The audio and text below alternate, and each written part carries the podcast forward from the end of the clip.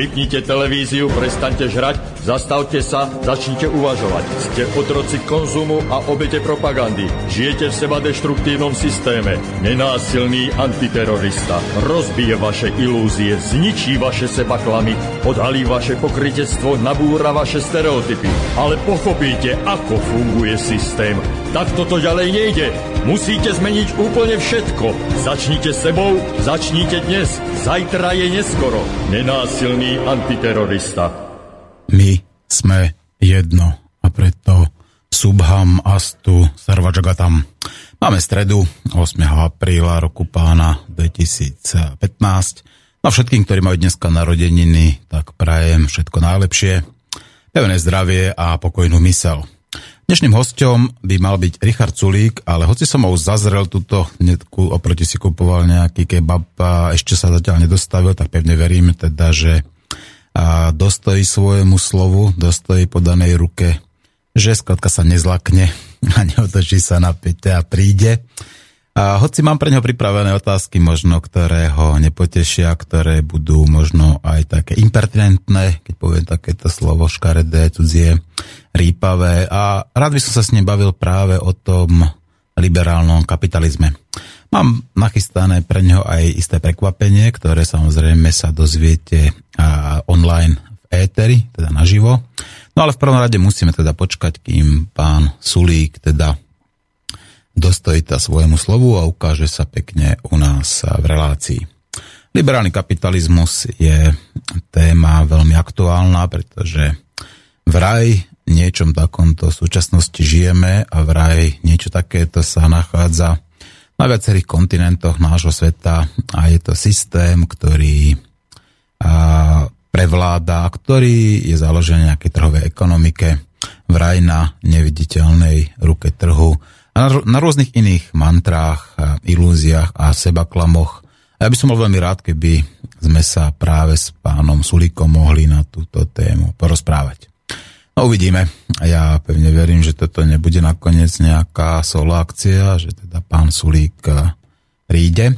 Skôr než sa to ukáže, tak zahráme si nejakú pesničku a myslím si, že a, eh, hádam, kým pesnička skončí, tak sa tu pán Sulík objaví.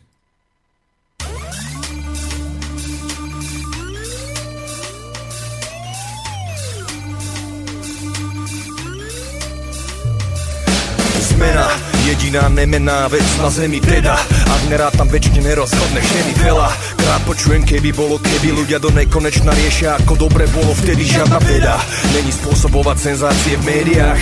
Už od malička systém do nás očkuje ten strach. Čo nás ochromí, že ťažko sa dá hýbať. A väčšine tak zostáva už len slepo príjmať Čas beží, svet sa mení. Buď silný tieni. Dá sa zmeniť, dá sa zmeniť, dá sa zmeniť. Len musíš chcieť a musíš veriť.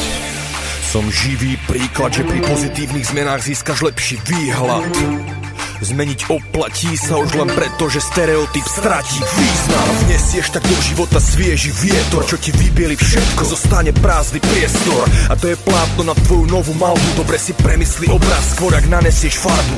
Pôjde to easy každým dňom Pokiaľ miluješ výzvy týmto prístupom To bude znesiteľnejšie. Postupne začať najprv s malými krokmi Až po kroky väčšie. Najprv malý krok Až po kroky väčšie Hlavne sleduj tok Ktorým tvoja rieka tečie Čas beží, svet mení, sa mení.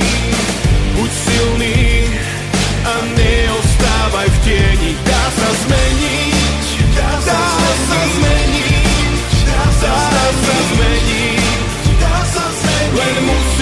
musíš chcieť a musíš veriť. Niektorí sa boja zmeny jak čert kríža. Strach z neznámeho zakorenený je v nás. No ako následok nastupuje do popredia kríze. Je to nutná potreba organizmu raz nie cesty späť, treba to pochopiť.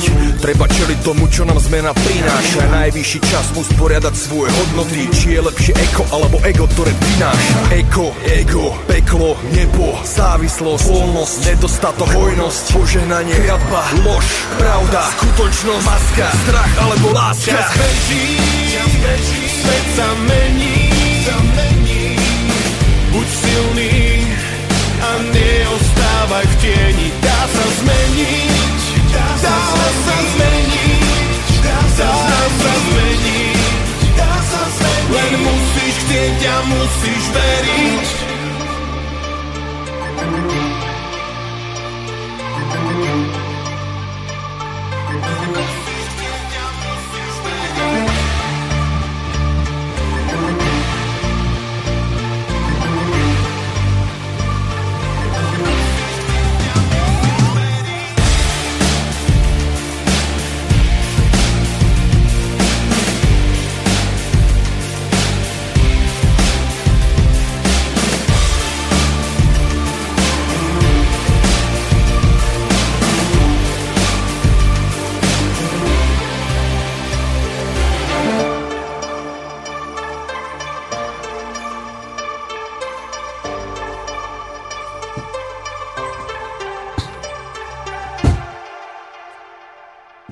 Môj predpoklad sa splnil, skôr neskončila pesnička, pán Sulík sa objavil v štúdiu a dá mu samozrejme priestor na to, aby sa pohodlne rozložil, sadol si. Pevne verím, že sa tak zľahka naobedoval, že mu ten kebab chutil. no, takže budete sedieť na trojke. Tak ja by som úprimne a srdečne privítal u nás vo vysielaní vo vysielaní pána Rikarda Sulíka, europoslanca za SAS a chcel by som rovno povedať Áno, štvorku mám, Peťo. Štvorku mám. No a chcel by som teda oceniť a vážim si jeho odvahu, že prišiel sa s nami do Slobodného vysielača znova porozprávať. Hoci mnohí a naši poslucháči si myslia teda, že si sem prišiel robiť nejakú politickú agendu, nejakú PR a tak ďalej.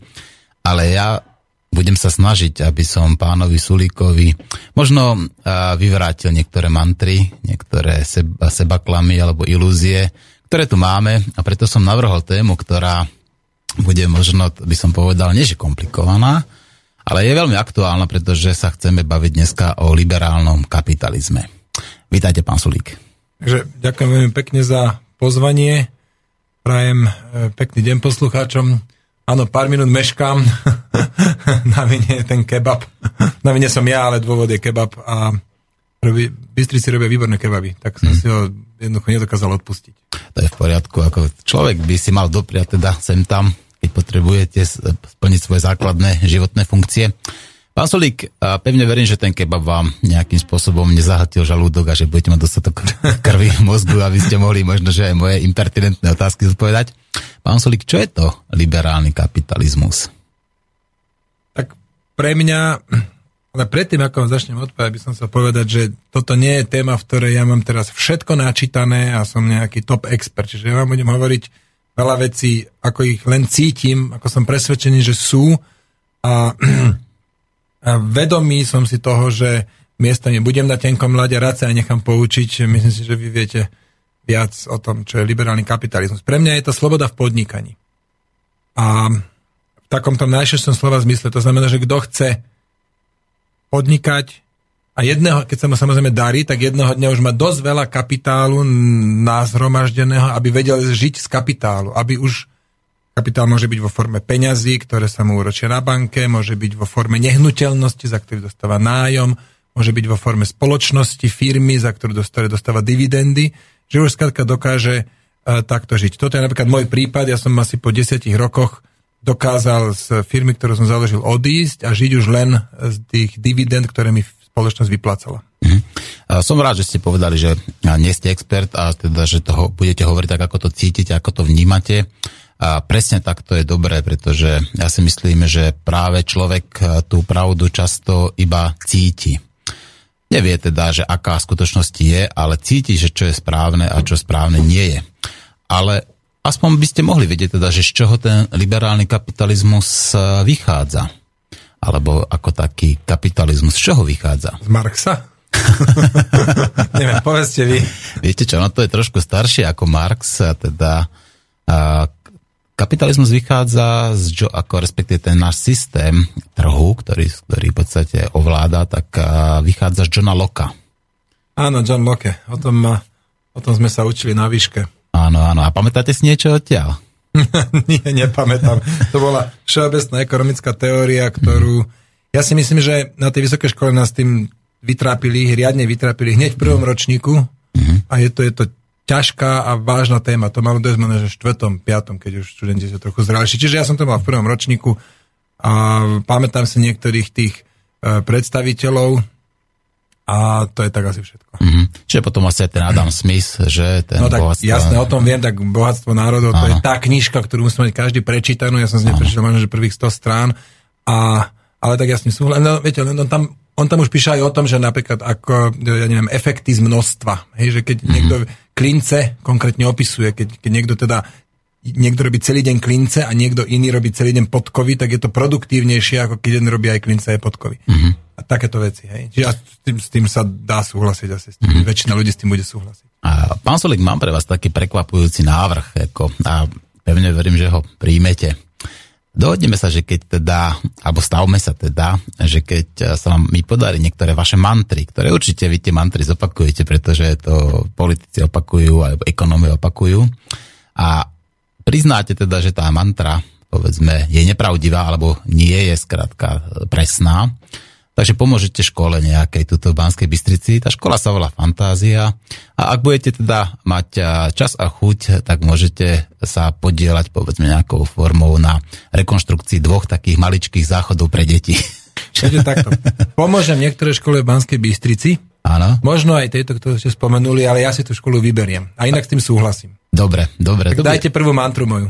No, tie, tie mantry poviete vy sám, samozrejme. Povedzte prvú, ktorú mám No, povedať. povedzte mi teda, čítali ste Bohatstvo národov a práve v Bohatstve národov sa spomína neviditeľná ruka trhu. Čo je to slobodný trh, by som začal najprv tým. A existuje na Slovensku alebo vo svete slobodný trh? Takto, nikde na svete neexistuje, že 100% slobodný trh. Všade máte nejaké množstvo pravidiel a e, množstvo nejakých regulácií a nejaká časť regulácií je aj potrebná. Problém nášho sveta, tým mám na mysli tu európskych krajín, teda krajín Európskej únie alebo okolitých krajín a našej doby, teraz, rok 2015, nie je, že by sme mali tých pravidel málo, alebo že by sme sa mali dožadovať pravidel žiadnych. Problém je, že my tých pravidel máme veľa a veľa z nich je nezmyselných. A teraz, keď napríklad ja poviem, že, že neviditeľná ruka trhu to vyrieši, tak ja tým nemám na mysli, že úplne, úplne zružme akékoľvek pravidlá, ale mám na mysli, nesnažme sa všetko regulovať a zamyslíme sa, ktoré pravidla by sme zrušiť mohli. Mm-hmm. No dobre, ja súhlasím, že tie regulácie tu sú. Sú väčšinou, uh, tie politi- robia tie regulácie politici. Súhlasíte? Áno. Súhlasíte? A v podstate dá Robia sa... ich, robia ich v podstate takmer výlučne politici. Mhm. No niekedy to môže byť povedzme aj ľudia, ako povedzme v rámci nejakého referenda, že sa rozhodnú napríklad ako zmeniť niečo, že to nemusia aj práve politici, ale môže to byť nejaká aj forma priamej demokracie. Mm-hmm, napríklad áno. vo Švajčiarsku sa stal takýto príklad nedávno. Tam oni myslím, že pokúšali sa nejaký ten základný bezpodmienečný príjem a oni ho odmietli. A to bolo rozhodnutie nie politikov, ale ľudí. Dobre, dobre, berem, berem. E, e, rozhodnutia robia väčšinou politici a v nejakej miere ale aj ľudia, mm-hmm. napríklad formujú referendum. Mm-hmm. Áno. No a keď to robia politici, tak zase na druhej strane musíme povedať aj to B, že tí politici sú často nejakým platení a vieme, že existujú rôzne lobistické skupiny. Či je to na Slovensku, tak napríklad aj v Amerike a práve tie lobistické skupiny často práve pripravujú tie zákony a politici ich iba schvalujú. Tak je to tak, alebo nie je to tak? Áno, je to tak. Je to tak. Ale nie vždy. Tu by som bol veľmi opatrný s paušalizovaním a síce povedať, že všetci politici, takto, ale vy ste, ešte sa chcem trošku vrátiť, vy ste povedali, že politici sú niekým platení. Politici sú platení zo štátneho rozpočtu, z daní nás všetkých. Oficiálne. Oficiálne. Oficiálne. A okrem toho, okrem toho, áno, máte nejakú časť nečestných politikov, uh-huh. ktorí si takýmto spôsobom privyrábajú uh-huh. a berú ale nepovedal by som, že len peniaze, ale berú rôzne materiálne výhody, alebo materiálne výhody v širšom slova zmysle, kde môžu byť aj peniaze za to, že sa angažujú v nejaké veci. Toto sa pravidelne darí nejakým chytrejším e, novinárom takto nachytať politikov. Ja si si pamätám, asi dva roky dozadu bol z toho škandál, lebo oslovili e, nejaký novinár sa tvaril, že je zástupca lobistickej organizácie pre, pre tabak, pre takové tabakové výrobky a oslovil politikov, že či by boli teda ochotní súhlasiť so zmenou zákona, že oni im za to vedia zaplatiť. Jeden dokonca nadiktoval číslo účtu. Čiže áno, sú takíto politici, ako vy vravíte, alebo by som veľmi opatrný pri tom e, s tvedením, že všetci politici sú takí a že všetky zákony Áno e, sú takto schvalované. Tak to rozhodne nie. To súhlasím s vami, ja to nechcem paušalizovať, ale musím zase na druhej strane povedať, že sa to deje vo väčšine prípadov a dokonca nedávno, myslím, že minulý rok to bolo, nešikovnosťou nejakých tých pripravovateľov zákona sa dostal zákon, kde bolo ešte uvedené, že bol pripravovaný na počítačov GNT napríklad. To bolo v prípade SPP. Áno. Ja som takéto niečo tiež zažil a síce bolo to počas našej vlády, keď si ma zavolal pán Maták z Penty, ktorý e, mi e, strčil do ruky nejakú, nejaké argumentárium, bol to dokument na niekoľkých stranách vytlačený a, a potom som videl to čo, to, čo nakoniec e, predložilo ministerstvo zdravotníctva. Tak to bol mm-hmm. miestami ten istý text, to bolo úplne očividné. Áno, toto sa občas stane, ale nie je to potvrdenie toho, že sa to stáva vo väčšine prípadov mm-hmm. a Uh, tu vám teda chcem uh, oponovať. Nestáva sa to vo väčšine prípadoch, to je, to je moje presvedčenie. A nestáva sa to preto, lebo väčšina prípadov je nezaujímavých, aby do toho zasahovali lobbysti. Mm-hmm. Ale súhlasím, stáva sa to vo veľa, veľa prípadoch, kde ide o, o, ne- peniaze. o nejaký, či už veľké peniaze, alebo nejaký zákon, z ktorého tá súkromná firma vie ťažiť. Nejaká súkromná firma. Tým chcem povedať, že keď dojde na prerokovanie zákon o, o ja neviem čo, úprave nejakých e, hmotných, e, dávok v hmotnej núdzi, tak tam nikto nebude ni, nikoho uplácať a lobovať a neviem čo, lebo všetkým je to ukradnuté. Uh-huh. Čiže a takýchto zákonov je veľa. To by ste neverili, ale je ich naozaj dosť veľa. E, ja neviem, keď išlo o to, že schváliť mýto. Mýto. Nie, to, to neviem, to, tam, tam som bol opatrný a to sme ešte my neboli v, v parlamente, to neviem posúdiť ale tak máte množstvo zákonov, kde, kde jednoducho uh, tie lobistické skupiny to nezaujímajú natoľko. Uh-huh. Čiže, a, a, ale to, toto je vlastne dôvod, prečo sa to nedieje vo väčšine prípadov. Ale áno, tam, kde samozrejme sú peniaze v hre, lobista nie je ďaleko, uh-huh. chodí, lobo, za mňa chodí tiež lobovať. V kuse niekto sa ozve, oni sa, tým, že som v Európskom parlamente, tam aj oni rovno povedia, my sme lobisti a chceme toto a toto, a ja na každom poslancovi aby posúdil, a verím, že tam idú aj nejaké materiálne motivácie, tak ano. toto nazvem. Ja môžem len zase povedať, že som také niečo nikdy neurobil, to by som sa hambil do konca života za e, brať nejaké materiálne výhody za to, že proti že, že, že zmením zákon, aj keď, alebo že by som sa snažil o zmenu zákona, aj keď e, si myslím, že to je úplná hlúposť. Mm-hmm. No neznamená to teda, že keď existujú takíto lobbysti, a ktorí sa samozrejme ako k tomu nepokryte hlásia, a ktorí oficiálne vystupujú, a že prípada, v niektorých prípadoch, hlavne tých lukratívnych, prichádza teda k nejakej tej korupcii, neznamená to, že tá korupcia je inherentnou, to znamená vrodenou súčasťou tohto liberálneho kapitalizmu, lebo vraj tuto okolo nás teraz zúri na tých niekoľkých kontinentoch práve tento liberálny kapitalizmus. Neznamená to, že práve toto je tou vrodenou súčasťou tejto, tohto kapitalizmu? A nedá sa povedať, že lobizmus je vlastne inštitucionalizovaná korupcia? Lobizmus je, tým súhlasím, áno, lobizmus je inštitucionalizovaná korupcia, len nemá zmysel ho zakazovať, lebo ho nedokážete zakázať. Čiže mm. možno, že treba hľadať skôr iné riešenia, mm napríklad dôsledne potrestať tých politikov, ktorí, ktorí za peniaze navrhujú alebo schválujú zákony, s ktorými by inak nesúhlasili. A, ale nesúhlasím s vami v tom, že lobizmus je súčasťou kapitalizmu. Preto, lebo pre mňa je kapitalizmus to, že keď vlastníte kapitál, nemusíte robiť, uh-huh. aby som to úplne zjednodušil, a to v prvom rade nemá so zákonmi nič. Uh-huh. Myslím si, že v, takej Amerike napríklad pred 200 rokmi, keď tam skratka bol kapitalizmus, ale ešte málo zákonov, tak jednoducho aj tých uh-huh. to bolo málo. A napriek tomu kapitalizmus bol. Mhm. A viete, že to popiera. Práve teraz ste povedali, že keď vlastníte kapitál, nemusíte robiť. A, a viete, že toto popiera jeden z tých základných princípov tvorby akoby majetku alebo definície majetku podľa Johna Locke? Mm, to tak môže byť, nebudem sa sami hádať, no tak popiera. A čo? No dobre, ako, ale v tom prípade akože ten základný pilier, ako na ktorý, ktorý tu funguje, povedzme kapitalizmus a majetok ako taký, tak ako je porušený, tak je to Čo? potom v poriadku? Nie, nie, nerozumiem, v čom je porušený. No, poviem vám to presne, pretože John Locke dal tri podmienky a definície majetku a spravodlivého rozdelenia majetku. A to je, že prvá podmienka je, že musí zostať dostatok pre všetkých. To je prvá podmienka Johna Locke. Ale to je, viete, to je podmienka, ktorú si John Locke vymyslel. No, no tak, tak dobre, tak ja si, ja si dám, že podmienku, že dobrý život bude vtedy, keď bude svetový mier. No tak a čo, tak dal som si podmienku a čo z toho nič. Wow. Ja vám vravím, že skutočnosť je taká, že dá sa žiť z práce, dá sa žiť z kapitálu. Uh-huh. No, no ale Takto, ale e, predsa kapitalizmus má predsa nejaké filozofické a ideologické základy a má to ale nejaké... Nie ekono... také, že, ale nie také, že musí ostať pre všetky. Počkajte, ako ja chcem povedať tri podmienky, ktoré dal teda John Locke, teda ten základný ideológ ako toho systému kapitalistického a majetku, definície majetku ako takej, k tomu, aby teda a tu mohli sme niečo povedať. A ekonómovia, hovorím, tí najväčší ekonómovia toto používajú presne ako mantru. Že toto skrátka John Locke, takto to je a takto to musí byť a my z tohto vychádzame. A tu sú tie tri podmienky. Povedal som iba prvú a povedal som prvú, že musí zostať dostatok pre všetkých.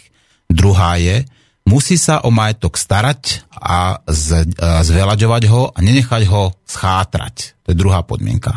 A tretia je, musí ho nadobudnúť svojou vlastnou prácou. Práve tá tretia je tam porušená najviac, pretože ten kapitál, ako to už nie je jeho vlastná práca, to už skrátka zarába v podstate nie svojou prácou, ale na základe toho, že už niečo vlastní má. No tak... A taktiež ešte povedal jednu vec, jednu malinkú vetičku a povedal teda, že práve tieto tri podmienky v prípade peňazí neplatia. V prípade peňazí? Áno. John Locke už vtedy povedal, že v prípade peňazí tieto tri podmienky neplatia a to ešte pán Locke nevedel vtedy, že peniaze ako také sa stanú komoditou alebo v podstate predmetom samotného podnikania a tvorby teda zisku. No tak počkajte, peniaze sú predmetom samotného podnikania aj vtedy, keď ja vám požičam za úrok. Áno.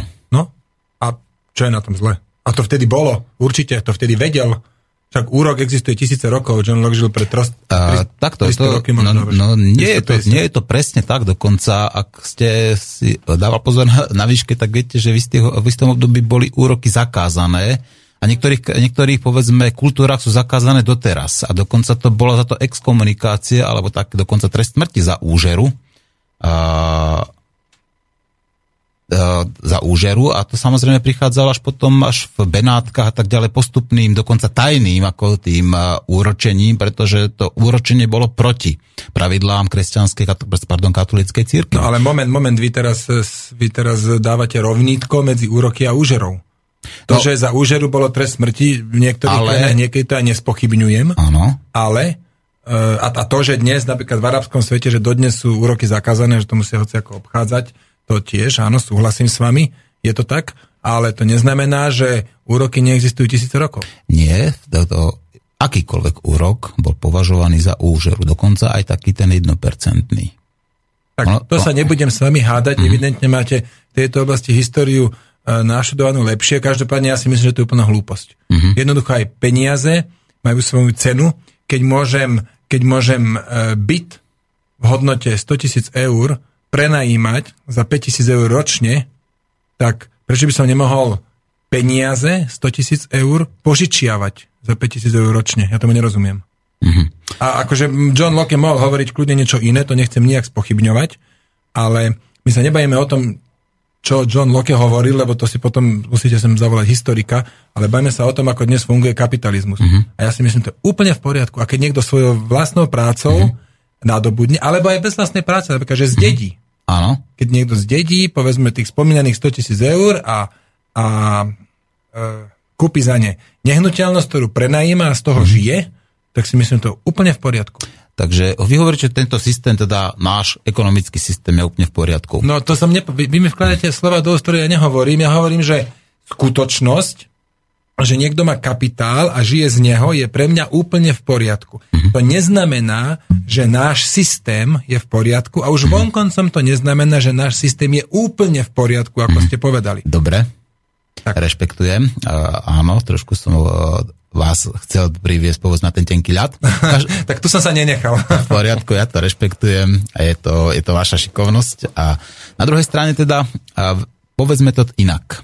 Máme tu teda systém, ktorom hovoríte, že je úplne v poriadku, ako teda vlastniť kapitál a profitovať z neho, áno? Hovorím, že vlastniť kapitál a z neho profitovať je úplne v poriadku. Tak. A prepašte ešte, keď sme pri tomto, samozrejme, ja, ja do určitej miery súhlasím s tými tromi, nazvem to postulátmi od e, Johna Locke. Johna, Johna Locke, ktorý teda napríklad hovorí, že nadobudnúť vlastnou prácu, aby som trošku rozšíril, nadobudnúť poctivo. Áno. A sam, my tu máme to ten, preto napríklad náš dnešný systém nefunguje dostatočne dobre, lebo vy tu máte množstvo gaunerov, ktorí peniaze ukradli a dnes sa tvária ako ctihodní občania. S týmto máme obrovský problém a hlavne je to strašne demotivujúce voči všetkým čestným ľuďom. Lebo keď nejaký čestný človek vidí, že musí sa snažiť a otáčať a obracať a potom nejaký smrad z váhostavu mu tie peniaze jednoducho nezaplatí, čo on tam poctivo odrobil, ano. no ruky odťa takýmto ľuďom. Čiže e, to, že tie peniaze musia byť nadobudnuté poctivo, to je, to je základná podmienka a ak sú nadobudnuté poctivo, tak potom je úplne v poriadku, že niekto žije už len z tých peňazí. Uh, dobre, to je úplne v poriadku, ako súhlasím s vami. Na druhej strane poznáte hru Monopoly. Jasné. Tak, čo by, kto by ho nepoznal. A viete, že uh, súčasní uh, ekonomickí teoretici tvrdia, že v prípade, teda, že by tí, ktorí vlastnia tu, povedzme, ten najväčší podiel kapitálu, absolútne nerobili nič. Absolútne by nič nerobili. Iba by dedili, skrátka, ako Apple, získavali úroky z tohto kapitálu, tak v rámci takej tej vertikálnej distribúcie tohto kapitálu všetok majetok nakoniec skončí presne ako v monopoloch u toho jedného jediného hráča. A je toto v poriadku? Ja s tým nesúhlasím, že to takto je. Vy vlastne ešte raz, aby som to pochopil, vy vravíte, že keď e, tí, ktorí dnes majú veľké majetky, ano. nebudú robiť vôbec nič, ano. tak jedného dňa u nich končí všetok majetok? Áno, to, to, to je ekonomická teória, ktorú vypracovali ako viacerí poprední ekonomickí teoretici. Tvrdia, že takto to je. Že kto, sú to, tu... kto sú to tí teoretici? Kto to vypracoval? Ja vám môžem ako poslať samozrejme tie, tie konkrétne mená, ale uh, myslím, že to hovoril pán uh, Jan Gilbert uh, z univerzity v Škótskom, jak sa volá ten škótsky, škótska univerzita, nie, či v Edinburgu. Neviem, ja, ako no. toto, toto celé si dovolím spochybniť. Mm-hmm. Ja teda Uh, som veľmi opatrný voči ekonomickým teóriám, lebo vy viete do peknej ekonomickej mm-hmm. teórii zabaliť veľké mm-hmm. hlúposti ano. a znie to pekne. Teória ano. o hraničnom úžitku, ano. napríklad to znie krásne a ja si myslím, že to je jedna obyčajná pliaga, ktorú ano. by trebalo zakázať. Áno. Vy... A preto teda toto tvrdenie, ja, ja mám s tým ja mám, ja mám s tým veľký problém povedať, že tí, čo majú strašne veľa majetku, keď nebudú robiť nič, jedného dňa im bude patriť všetko. To, to, ja s týmto nesúhlasím. Uh-huh. A to existuje množstvo príkladov, kde sa to ukázalo, že tak nie je. Ale za posledné roky, čo sa deje, ako samozrejme na a, tom ekonomickom poli, tak vidíte, že ako sa potvrdzujú tieto slova, pretože v podstate a, počas krízy, tak kto najviac zbohatol? Alebo ktoré, ako v podstate, čo sa stalo? No prišlo iba oveľa väčšie koncentrácie ako predtým. Investičné banky sa zruč, zrušili, zručili povedzme s tými neinvestičnými a tak ďalej ďalej a v podstate a tie bailouty, ktoré v podstate išli, či už v Amerike alebo v onom, tak zase komu išli? Nešli no, medzi ľudí. A vidíte, a tu sme.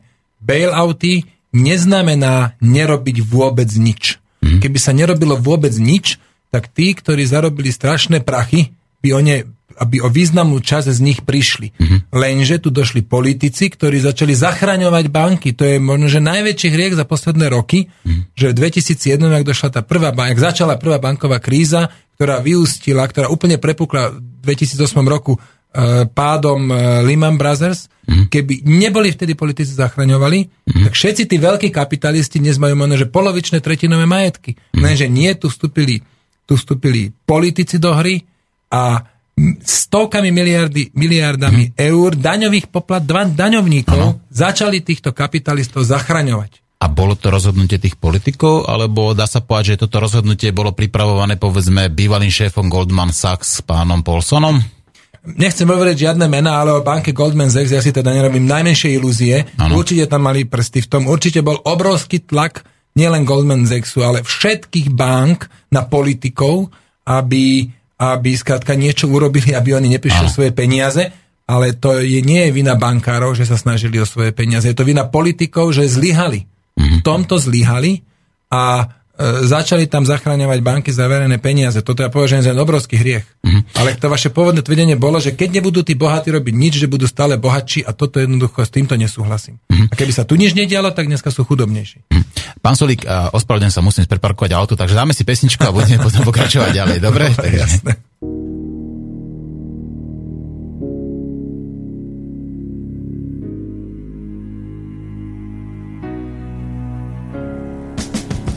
Stačí jedna chyba a náhle zhasne svieca Raz je to starý človek, inokedy malé dieťa. Tak ako nevyspytateľná býva každá rieka. Tak krehké je to bytie človeka. Uh. Jeden deň rozprávková ríša snov. Na druhý smútok a slzy s trpkou príchuťou. Všetko krásne zrazu spadlo ako domček z karát. Pocit bez nádej, bez túžby na reparát. Lenže tieto tézy sú momentálne hypotézy. Ak sa vraví, keby bolo, keby boli by sme tam. Není podstatné, čo bolo vtedy a bude kedy. Ale presne to, čo práve teraz prežívam. Tak si váži, prísne stráži Všetky chvíle, čo mi život ponúka Čas je vzácný, som za vďačný Lebo neplatí na neho žiadna záruka.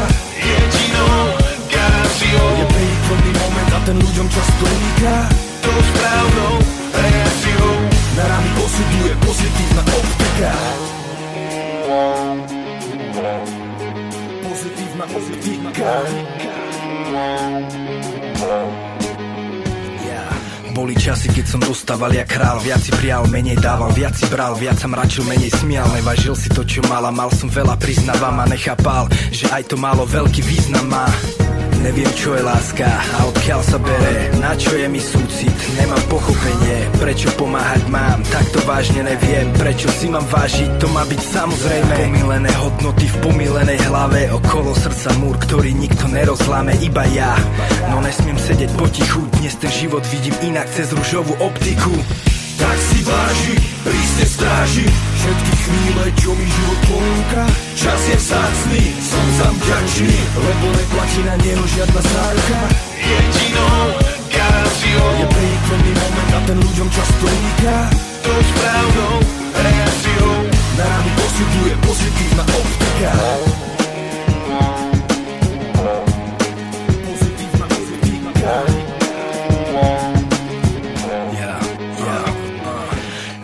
každú zdanlivú nepodstatnú vec Každý deň, lebo včerajšok je nenávratne preč. Je to momentálne sen, je to život a ne sen. Sen môže snívať zazno, každý deň je len jeden. Pamätaj, najtemnejšia noc je práve pred svítaním Vtedy pozitívne myslenie je C vitamín. Musíš ho koncentrovať do jedného laserového lúča A namier s ním presne do konkrétneho terča. Získaš tak všetko, po čom túžiš Život ťa ľúbi, ak ho ľúbiš A objavíš tak pravdu cez skúsenosti A tie práve hodnoty ti ukážu práve maličkosti. Tak si váži, prísne stráži Všetky chvíle, čo mi život ponúka Čas je vzácný, som za vďačný Lebo neplatí na neho žiadna záruka Jedinou garanciou Je príkladný moment a ten ľuďom často uniká Tou správnou reakciou Na rany posuduje pozitívna optika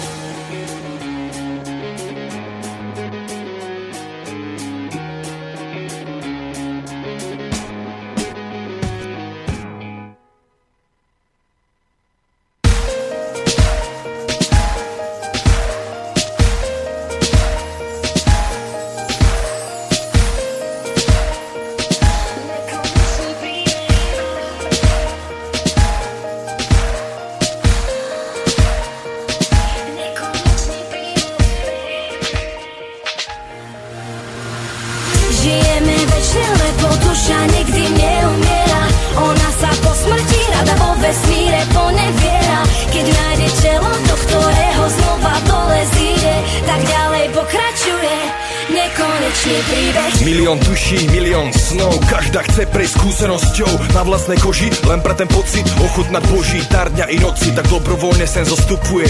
Je éter sa do formy zústiuje Tu sa testuje a pritom zistuje Ako to v hmote funguje. A tak putuje napreč hviezdami Tými nekonečnými cestami Kde si realizuje svoje predstavy. Toľko, koľko si len dokáže predstaviť. Není žiaden limit, žiaden strop A nezastraší ju žiadny hrob Lebo vie, že všetko je to len hra Tak sa rada hrá abracadabra Práve si vyčarovala to nebo na zemi. Hokus pokus a v ňom život plný prekvapení. Aj keď sa občas veci nezdajú moc ľahkými Je to len preto, že sa učí zákony karmy. Žijeme večne, lebo duša nikdy po smrti rada o vesmíre poneviera Keď nájde telo, do ktorého znova dole zíde Tak ďalej pokračuje nekonečný príbeh oh, oh, oh. Nekonečný príbeh oh, oh,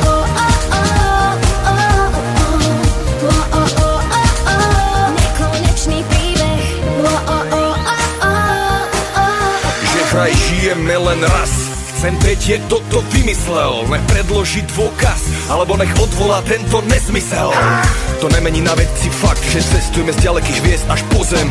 Z jedného kúta vesmíru a tá dráha má tvar ležatých osem. Tí vzdatnejší dokážu lietať kamkoľvek a kedykoľvek sa im zachce. No není to až tak bezpečné Bytosti na totiž nastražili pasce A jediná účinná metóda je použiť svetlo nech žiari No, suverena zrušíme, sme spravili, čo sme mali, že sme preparkovali, dáme ho ako podmas a budeme sa ďalej baviť s pánom Richardom Sulikom, europoslancom o liberálnom kapitalizme, o neviditeľnej ruku, ruke trhu a napríklad o tom, ako teraz po, po tejto poslednej kríze od roku 2007 teda ten kapitál sa zasa koncentroval oveľa viacej v tých nových bankách alebo v tých eh, zlúčených bankách a v korporáciách. A pán Sulik k tomuto chcel niečo povedať, tomu na to nadviazať. Tak nech sa páči. Áno, chcel som nadviazať. Bavili sme sa teda o tom, že uh, jak bola kríza, tak uh, tým bailoutom vlastne sa uh, politici peniazmi daňovníkov zabránili tomu, aby kapitalisti prišli o peniaze. Mm. O svoje investície. Toto je jeden veľký hriech, ktorý európske politici urobili. Oni argumentovali tým, že museli sme to urobiť, lebo by sa to by sa kríza rozšírila, boli banky by skrachovali a ľudia by prišli o peniaze. Hmm. Ale ja chápem, aby som aj súhlasil s tým, že poďme vykompenzovať ľuďom tie straty. Hmm. Napríklad tým, že sa bude ručiť za fond e, záruky vkladov, to je ďaleko lacnejšie ako zachraňovať celé banky, čo je samozrejme ďaleko lacnejšie ako zachraňovať celé štáty. V tejto súvislosti chcem povedať jednu vec, lebo teda tá diskusia je tu o tom, že kapitalisti sú stále bohatší, tí, čo majú veľa majetku, ho majú ešte viac a tí chudobní ho nemajú viac. A vy ste dokonca povedali, že, no a keď, keď, že keď tí bohatí nebudú robiť vôbec nič, tak budú stále bohatší, bohatší. S tým teda nesúhlasím. Uvediem vám jeden príklad. Teraz začala Európska centrálna banka vykupovať e, dlhopisy členských štátov za 60 miliard eur mesačne. To je, to je brutálny peniaz. 60 miliard to je vlastne 90% slovenského HDP, alebo, alebo 80, a vykupujú. Aký, aké sú teraz z toho efekty? Je veľa peňazí na trhu, ktoré aj tak nikto nebude dávať, žiadna banka nebude dávať malým a stredným podnikom a výsledok je taký, že rastú ceny akcií, výrazne rastú ceny akcií a rastú ceny nehnuteľnosti. Komu patria akcie a nehnuteľnosti? No tým, ktorí vlastnia kapitál, teda kapitalistom, a to nemusia byť len, že Rothschild, Rockefeller, že má to desiatky miliard eur. To môže byť aj človek, ktorý skrátka má, má 3-4 byty a má povedzme 200 tisíc eur v akciách a už povedzme dokáže žiť bez roboty. A týmto opatrením Európskej centrálnej banky títo ľudia budú bohatnúť, lebo rastú ceny bytov, rastú ceny akcií a tí chudobní, ktorí žijú z práce svojej, tak tí bohatnúť nebudú. Mm-hmm. Čiže opäť, Európska centrálna banka urobila fatálne rozhodnutie a toto rozhodnutie tej Európskej centrálnej banky spôsobí, že bohatší, mm-hmm. prepačte, že bohatí, respektíve tí kapitalisti, teda ľudia, ktorí vlastnia už nejaký kapitál, budú ešte bohatší a chudobní nebudú síce chudobnejší, ale nebudú ani bohatší a to samozrejme otvára nožnice. Mm-hmm. Tak toto vidím ako jeden veľký hriech, ale opäť e, to potvrdzuje to, že neplatí, keď sa nebude robiť vôbec nič, tak budú sami od seba bohatší. Nie. Keď im, keby im, teraz im vyslovene Európska centrálna banka nahráva. Mhm. No, vy hovoríte Európska centrálna banka, ale je Európska centrálna banka pod kontrolou politikov, alebo je to nezávislá organizácia?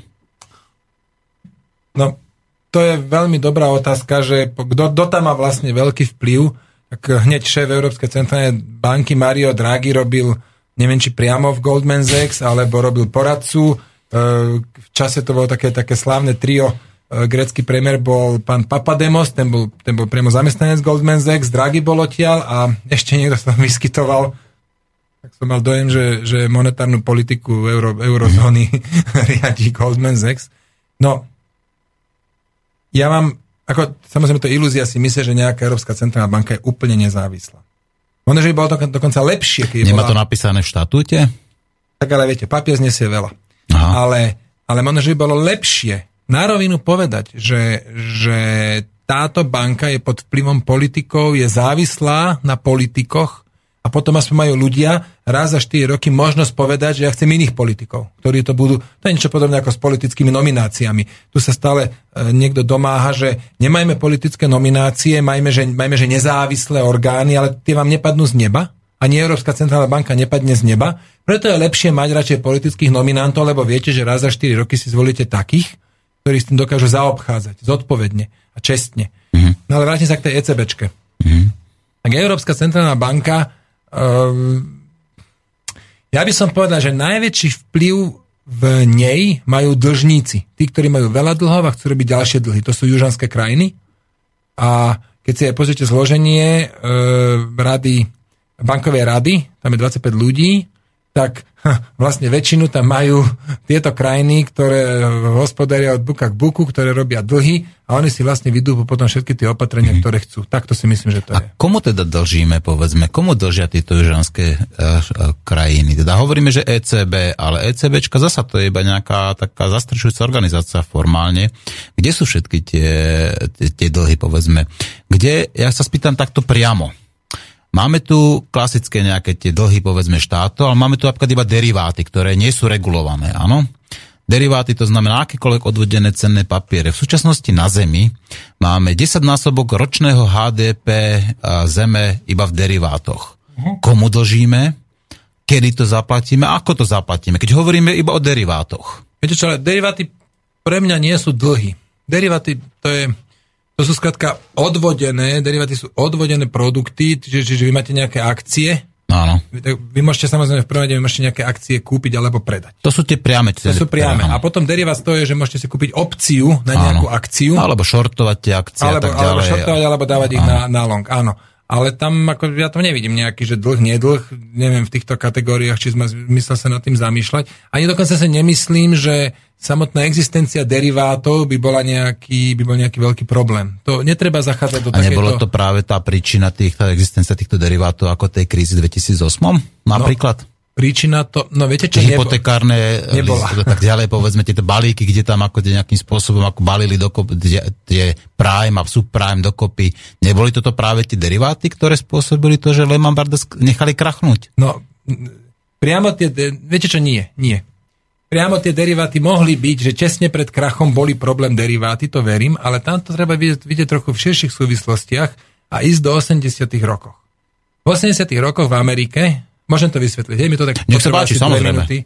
V 80 rokoch v Amerike socialistická vláda, Bill, teda demokrati, Bill Clinton, ktorý nám nebol sympatický, ale toto si nemyslím, že urobil nejak super, povedal, chcem, aby každý Američan mohol mať vlastný dom. A zriadili dve agentúry, Áno. Fannie Mae a Fannie Mac, ktoré, neviem presne, čo tie názvy majú znamenať, ale každopádne oni mali zabezpečovať hypotekárne úvery pre všetkých, pre e, všetkých, ktorí to chcú mať a zrazu po nejakej dobe dostal hypotekárny úver každý. Dovtedy, dovtedy ste museli preukázať vašu nejakú príjmovú situáciu, museli ste preukázať, že to dokážete splácať a odteraz to dostal každý. No teraz, keď dáte všetkým ľuďom naraz dostatok peňazí do rúk, si kúpiť nehnuteľnosť, čo sa stane s cenou nehnuteľnosti? Tá bude rásť. Ale nebude rásť, že roka, dva. Ona bude rásť periódu, povedzme, 15 rokov. Čiže 15 rokov rástli cenu nehnuteľnosti v Amerike. A keď mám rok čo rok ceny nehnuteľnosti rastú nejakých 10, 15, 20% tak vy vlastne môžete kúpiť si nehnuteľnosť jeden rok ju nesplácať. Kúpiť si nehnuteľnosť na hypotéku, áno? Jeden rok ju nesplácať a po roku vám to vyrastlo o 10-15% hodnota, predáte ju, z toho ako keby zaplatíte úrok, ešte je zarobíte. Toto veľa ľudí začalo robiť a zároveň, zároveň banky začali ponúkať aj takéto produkty, že vy ste si mohli by ste si mohli zobrať 120% úver na hodnotu nehnuteľnosti. 120%, lebo oni už predpokladali vopred, že tá cena bude rásť tých nehnuteľností. A všetci sa začali samozrejme, že zadržovať a začala najmä sa nafukovať tá realitná bublina. Ceny nehnuteľnosti skrátka išli neprimerane rýchlo hore. Aby banky toto boli ochotné robiť, tak tie dve agentúry, ktoré som spomínal, Fannie Mae a Fannie Mac, začali vykupovať. Povedali, že dobre, my vám odobereme tie hypotéky, čo máte s pochybnými, my vám to odobereme. Tu vznikol problém. Oni to začali skrátka zbierať, koncentrovať tieto dve agentúry a samozrejme potom kadejakí chytrí finančníci začali z toho viazať rôzne produkty hypotekárne. Takzvané CDSK. Áno, tie uh, Credit Default Swap, áno. Čo vlastne znamenalo, že vy keď máte, si predstavte, že vy máte tisíc, vy máte tisíc hypotekárnych úverov, tak tam máte nejaké zloženie. Áno, 600 klientov je bez problémov, ďalších 200 treba na nich dávať pozor, ďalších 100 sú problematicky, ďalších zvyšných 100 nemá šancu to splatiť. A oni teraz z toho urobili to, že vybrali si tých problematických a povedali, týchto 700, čo nám tu ostali, tí sú trojačkoví. Takže z toho vyrobili nejaký derivát, nejaký produkt už z 3Ačka a hen ten, ten, to, čo z toho odobrali, to zmiešali s inými problematickými a tie predávali už ako normálne, alebo to ešte 3-4 krát takto prebalili a v jednom prípade dokonca došlo, že 24 krát to takto derivovali. No a potom to predávali do celého sveta. Čiže S Amerika... tým, že to malo ešte rating trojačkový, ako od tých medzinárodných agentúr, áno? A a presne tak. Nehovorím, že mali všetky. Ale... No, kľudne povedzme, že všetky, ako tie, ktoré vyrábali niektoré konkrétne spoločnosti, tak všetky dostávali automaticky No. trojačkový rating. Áno, ale vždy z toho trošku niečo vy, vyfiltrovali von a to, čo ostalo, vždy bolo tak urobené, aby malo trojačkový rating. A ten mm. úplný odpad, ktorý ostal, ten ostal v tých agentúrach potom, hej? Mm. A, a to nebolo veľa. To máte pravdu, že percentuálne to bolo oveľa menej, ako, by to, ako to bolo v, reál, v realite. A teraz vlastne Amerika dokázala celú tú svoju hypotekárnu bublinu exportovať do celého sveta. Ešte evangelická, evangelická církev v Nemecku kúpila za 400 miliónov dolárov nejaké hypotekárne uh, CBS a neviem čo. Kto im to predal, viete? No jasné, nejaké tie americké veľké finančné domy. A tak ale aj ich hlúposť, keď to kúpia, keď kúpia, v podstate kúpili mačku vo vreci. Mm-hmm. No a teraz išlo to do celého sveta a tam sa vám samozrejme aj nafúkuje objem na tomto celom, to je to, čo ste povedali, že je to 10 násobok, lebo on sa vlastne ako keby multiplikuje. Mm-hmm. No a potom áno, a potom keď došla kríza, zrazu ani len nevedeli, že koľko týchto CBS, tých CDS je vo svete a podobne. A tá banka, ktorá bola najviac angažovaná, to bol, alebo teda veľmi angažovaná, to bol Lehman Brothers.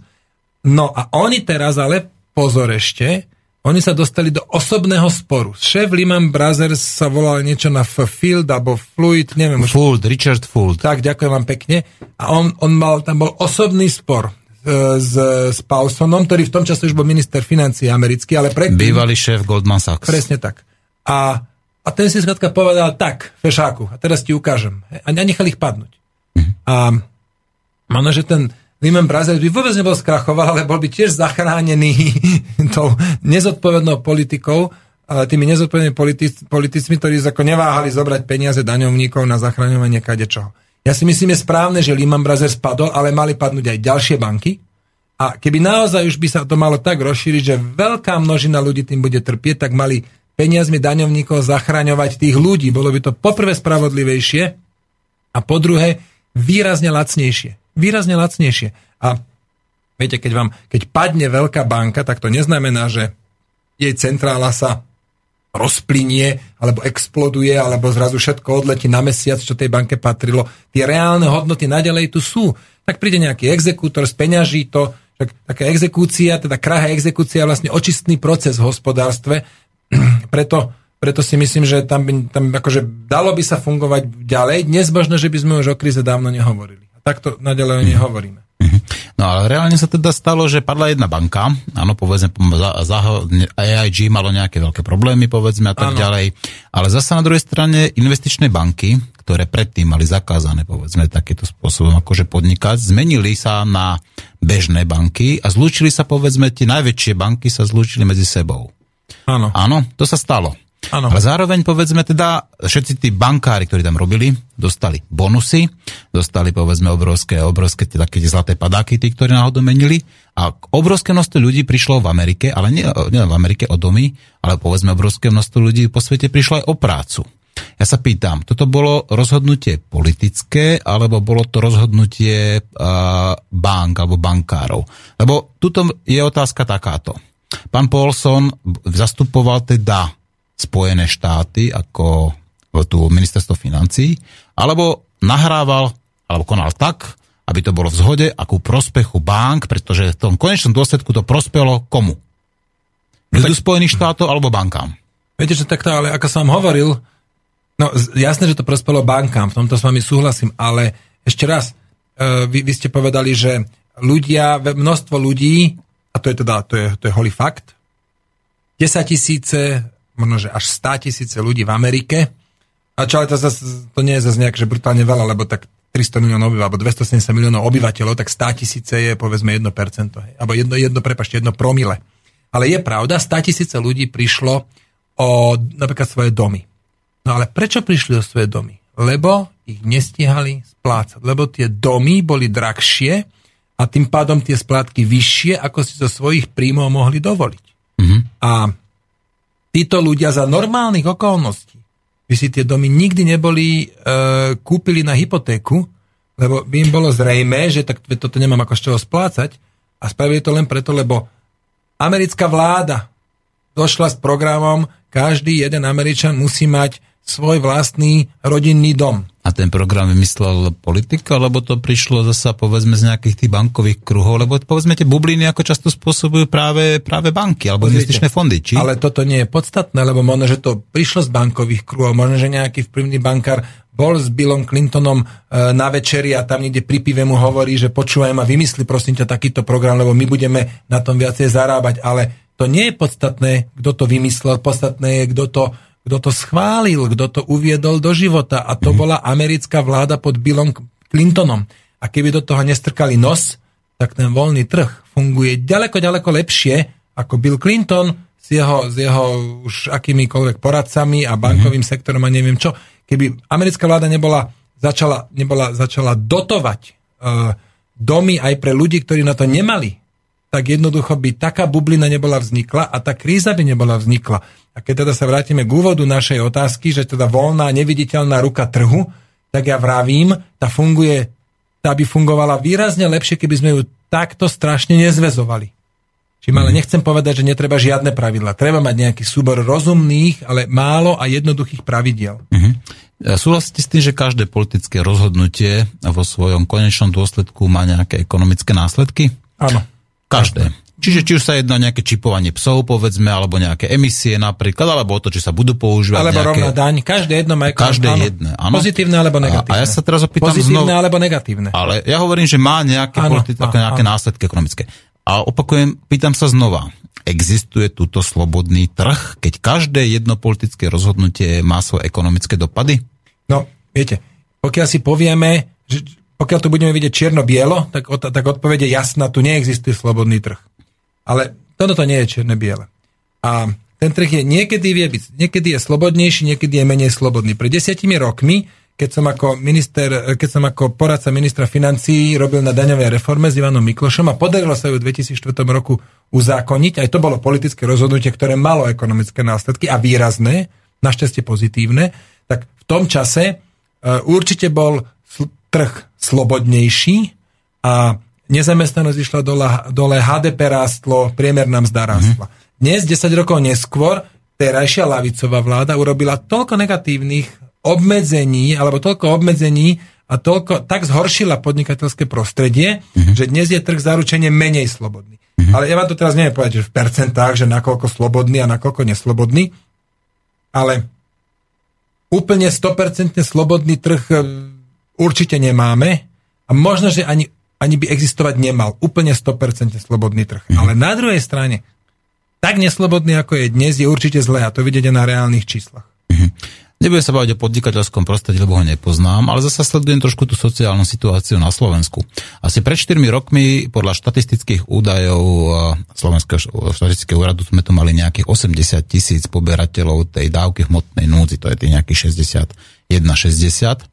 A pred dvomi rokmi, alebo minulý rok to zrazu už bolo nejakých 380 tisíc. To znamená, zasa logicky. Čoraz viacej ľudí sa prepadáva cez tú sociálnu sieť a prichádza práve k takomu zbedačovaniu, schudobňovaniu Slovenska.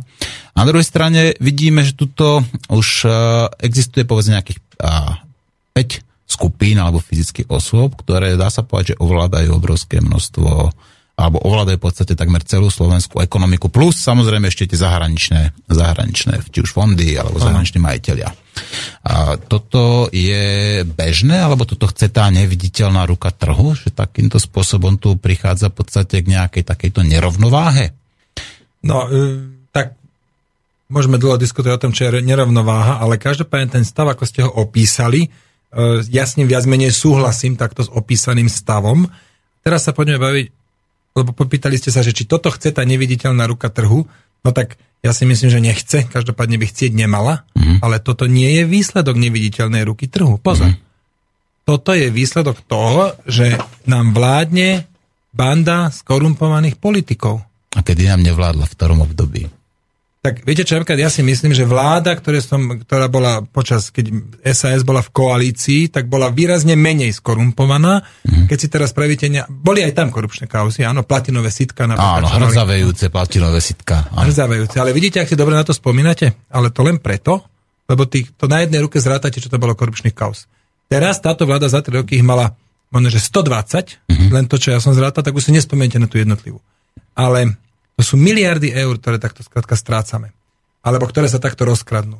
A problém nie je v tej neviditeľnej ruke trhu. Problém je v tom, že široký drží Roberta Fica za citlivú časť tela a drží ho tam poriadne fest.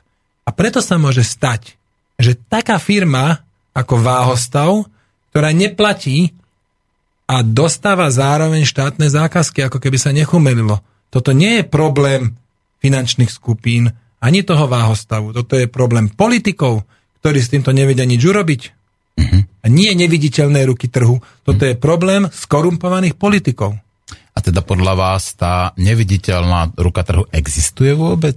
Keď, keď každé jedno politické rozhodnutie má ekonomické následky a keď tí politici povedzme sú často, sám ste priznal, teda platený hlavne v tých lukratívnych prípadoch ako práve tými lobistickými skupinami. Existuje teda vôbec neviditeľná ruka trhu, alebo to je zase iba nejaká zboštená mantra, ktorá nás má presvedčiť o tom, že tento slobodný trh takto funguje? Áno.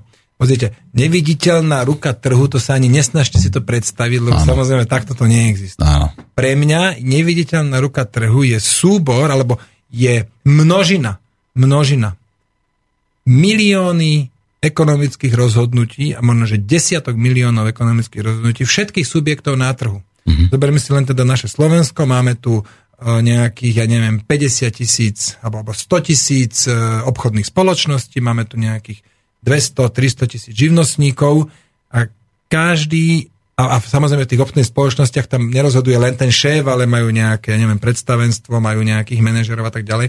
Dokopy máte možno, že milión ľudí a a každý z týchto ľudí urobí každý deň nejaký počet ekonomických rozhodnutí. A súbor, všetky, všetky tieto rozhodnutia dokopy, ktorých teda je desiatky miliónov e,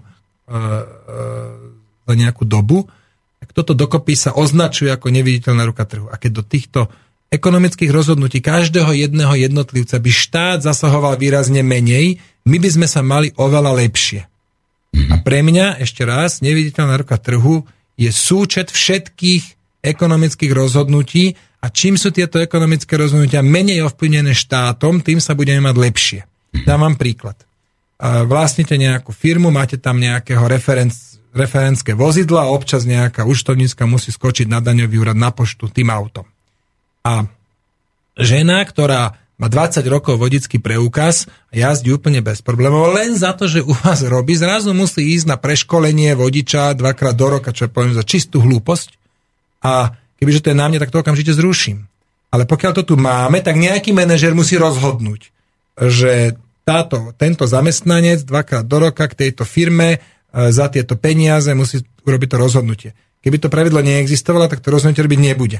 Možno, že spraví rozhodnutie, že za tieto ušetrené peniaze pozve ľudí, tých svojich zamestnancov, ja neviem čo, dá im polňa voľna alebo niečo, bolo by to rozhodnutie iné. A tu si myslím, je veľmi žiaduce, aby štát zasahoval čím menej. A to nie je len povinné preškolenie vodičov, povinné audity, pracovná zdravotná služba, henta pakané s tými registračnými pokladňami elektronickými. A veľa ľudí, veľa zamestnancov, aj bežných ľudí, alebo aj dôchodcov si myslia, no dobre im tak, tým hnusným kapitalistom, zamestnávateľom, ale v konečnom dôsledku škodia sami, sami sebe, lebo jednoducho, keď sa tým firmám nedarí, tak není ani z čoho zvyšovať platy. Mm-hmm. No ale najväčší prispievateľia povedzme do štátneho rozpočtu nie sú práve tí podnikatelia a nie sú práve tieto veľké firmy. Ale kto? No to sú predsa uh, fyzické osoby. Daň z príjmu fyz- fyzických osôb. A tá daň z príjmu, tých fyz- ten príjem tej fyzickej osoby z neba spadol? No ja sa pýtam, ako vy ste hovorili... Teraz toto, som že... sa ja opýtal, z neba spadol? No, nespadol z neba, áno, áno, nie, presne, hovoríte, spadol z neba. No, ja toto... hovorím, že nespadol, ja sa vás pýtam, či spadol, ja hovorím, nespadol. Áno, áno, vznikol, ak sa hovorí, zo vzduchu, pretože... Nie, Jak zo vzduchu. A ako vznikajú teda no, peniaze? Ja ako som... vznikajú, povedzme, tie peniaze tuto, či už na Slovensku, alebo kdekoľvek vo počkajte, počkajte, otázka nebola, ako vznikajú peniaze. Otázka bola, ako vzniká príjem toho človeka. Hmm. A ten vzniká tak, že zamestnávateľ potrebuje robiť nejakú robotu a zamestná si tohto človeka, dohodne sa s ním na mzde, ďalšie ekonomické rozhodnutie, dohodne sa s ním na mzde a ten skrátka celý mesiac robí a za to dostane výplatu. Tak to vzniká príjem. Nejakú časť. A keď tu vyplatu, čo je nejak, nejakú časť? No tak ako samozrejme ešte sú tam proste nejaké dane, že povedzme, plus sú tam ešte nejaké odvody sociálne, no jasné, zdravotné jasné, a tak ďalej. Jasné, to, to, znamená... To, to, nie je podstatné. Dostane no a to je dosť podstatné, veď ale ako... Nie, dobre, je to podstatné, ale nie v kontexte toho, o čom sa bavíme. Uh-huh. Vy ste povedali, že najväčšiu časť e, dane platia zamestnanci a volá sa to dan z príjmu fyzických osôb. A ja som sa vás na to opýtal, dobre, a ten príjem, z ktorého platia tu dan z príjmu fyzických osôb, padol z neba? Uh-huh. A na to vám na túto otázku, čo som vám položil, vám aj odpovedám, že nie, nepadol z neba, platia súkromné firmy, ktorým keď sa nebude dariť, ho nebudú mať z čoho platiť. Mm-hmm. No tak, takto vzniká pre mňa príjem. Poďme sa teda, teda baviť, vy ste hovorili teda o tých peniazoch daňových poplatníkov. Ako vznikajú tie peniaze daňových poplatníkov? Tak vysvetlite nám teda... No teraz poved... som to povedal. No dobre, ako, ale ako vznikajú tie peniaze? Veď tie peniaze samozrejme ako sú nejakým produktom niekoho. Oni nevyznikajú, nerastú na strome, nevyťahne ich banka z, povedzme z nejakej skrine, alebo ne, netečú takto nejakým potokom, ale no, peniaze nejakým spôsobom vznikajú. Ale áno, ale no tak ako vznikajú tie peniaze daňových poplatníkov? Vy, vyrobí ich, a to nie sú len peniaze daňových poplatníkov, to sú vôbec ako peniaze také, kohokoľvek. Áno, hej? áno. No vyrobí ich emisná banka. A komerčné banky nevytvárajú peniaze?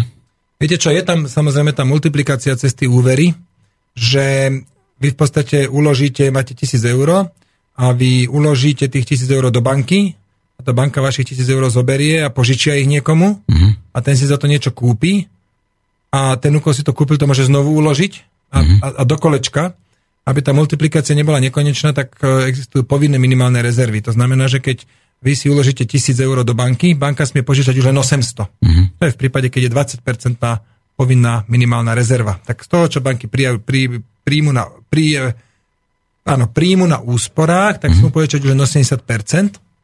A samozrejme, niekto si požičal, za to si kúpil povedzme stroj a výrobný a ten, kto ten stroj predal, má teraz tých 800 uh-huh. eur a keď ich uloží znovu do banky, tak banka z tých 800 eur požičať už len 640 a, z tých, a tak ďalej. Požičať, čiže vytvoriť. Áno, áno, je tam, oči, je tam určitá Hovorí sa tomu frak, frakčný rezervný systém, áno? Tak áno, môžete to nazývať aj fiat money, ako len, áno, ako len chcete. Fiat money. Ale... Akú majú hodnotu fiat money? Akú... No dosť veľkú. No akú, ja sa pýtam, a základe no, čoho? Podľa vás euro je fiat money? Samozrejme. No tak ja keď teraz zoberiem 2,69 euro centov, idem tu oproti cez ulicu, tak dostanem reálny kebab. Dostanete Štiplavý. Takže no, majú 2,69 eur, má hodnotu jedného reálneho kebabu, z ktorého sa slušne nasytím. Ale ja sa pýtam, ako majú hodnotu. Podľa čoho sa ja, meria hodnota ako tých peňazí, povedzme... Podľa záruk. No. Toto je, teraz načreli úplne, úplne do, do podstaty veci. No. Bohužiaľ k tomu, tomu nerozumie 95% ekonómov tomuto. Uh-huh. A ja sa nerátam medzi tých 5%, ale mám ako takú predstavu, peniaze majú hodnotu podľa záruk podľa toho, čo vy vlastne za tie peniaze dáte. Uh-huh. A najprv teda k tej tvorbe peniazy. Jedna vec sú komerčné banky, ktoré môžu takýmto spôsobom multiplikovať tie úvery a tiež vytvárajú do určitej miery peniaze, áno, to, ale to vytvárajú multiplikáciou, že prijali a požičajú a, a znovu príjmu a tak ďalej.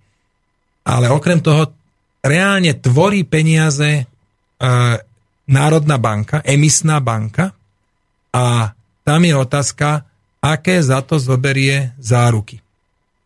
A napríklad si predstavte, že e, emisná banka vypúšťala do obehu len také peniaze, za ktoré zoberie záruky povedzme za každých tisíc jednotiek povie, že ja chcem gram zlata.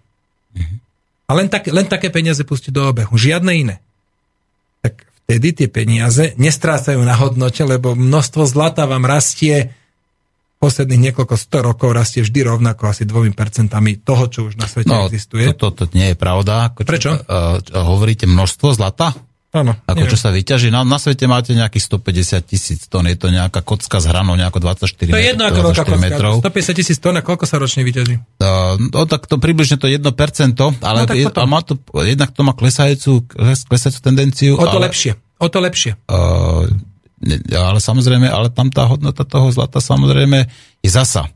A neviete, neviem, či sledujete trošku, povedzme, ten vývoj, vývoj ceny zlata, ale zlato je, dá sa povedať, najľahšie manipulovateľná komodita momentálne na svete. Ale počkajte, a čo keď, voči čomu?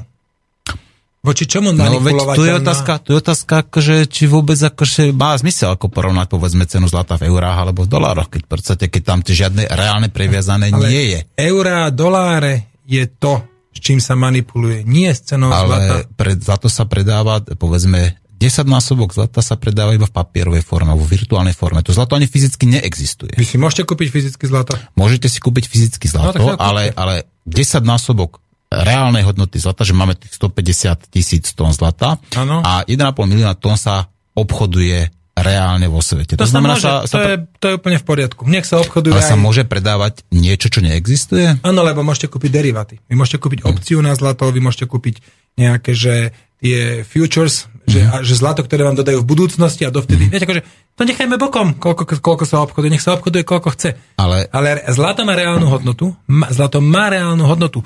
To, že sa, vy hovoríte, sa špekuluje a lieta cena hore-dole. To nelieta hore-dole cena zlata to, lie, to lieta hore-dole hodnota tých papierikov menom dolár a tak, euro voči tak, zlatu. Tak. Ale keď si pozriete, napríklad, koľko stal kilo chleba, ano.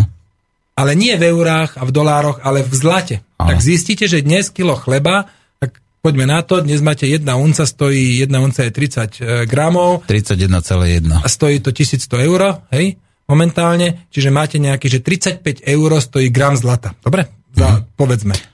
Áno. 35 eur a chlieb, keď stojí, že 3 eur, nejaký veľký bochník, tak znamená, že 0,1 gramu zlata stojí jeden velikánsky e, krajec, teda bochník chleba.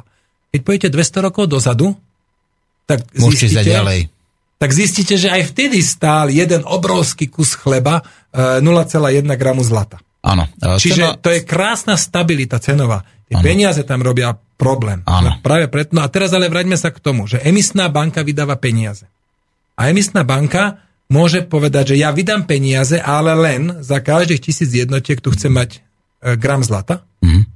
Alebo môže povedať, ja vydám nové peniaze za grécke dlhopisy. Mm-hmm. Tak evidentne je tam rozdiel. Grécky dlhopis nemá hodnotu ani len papiera, na ktorom je vytlačený. Áno. Kdežto to zlato má hodnotu tým, že sa ho ťaží, to, to je pre mňa nová informácia, že sa ho ťaží stále, stále menej ale to je dobré, lebo keď budete mať fixnú hodnotu... Už, už krachujú niektoré ako spoločnosti, pretože tá cena klesla, ako poklesla posledné roky a samozrejme sa im to neoplatí robiť, tak no, nevadí, to zatvárajú. No. no tak zatvoria, to neznamená krach, zatvoria teraz, začnú ťažiť o 20 rokov, alebo o 10 to je jedno. Každopádne, každopádne to zlato je pomerne veľká stabilita v našom svete, lebo obrovský krajec chleba stojí približne furt rovnako.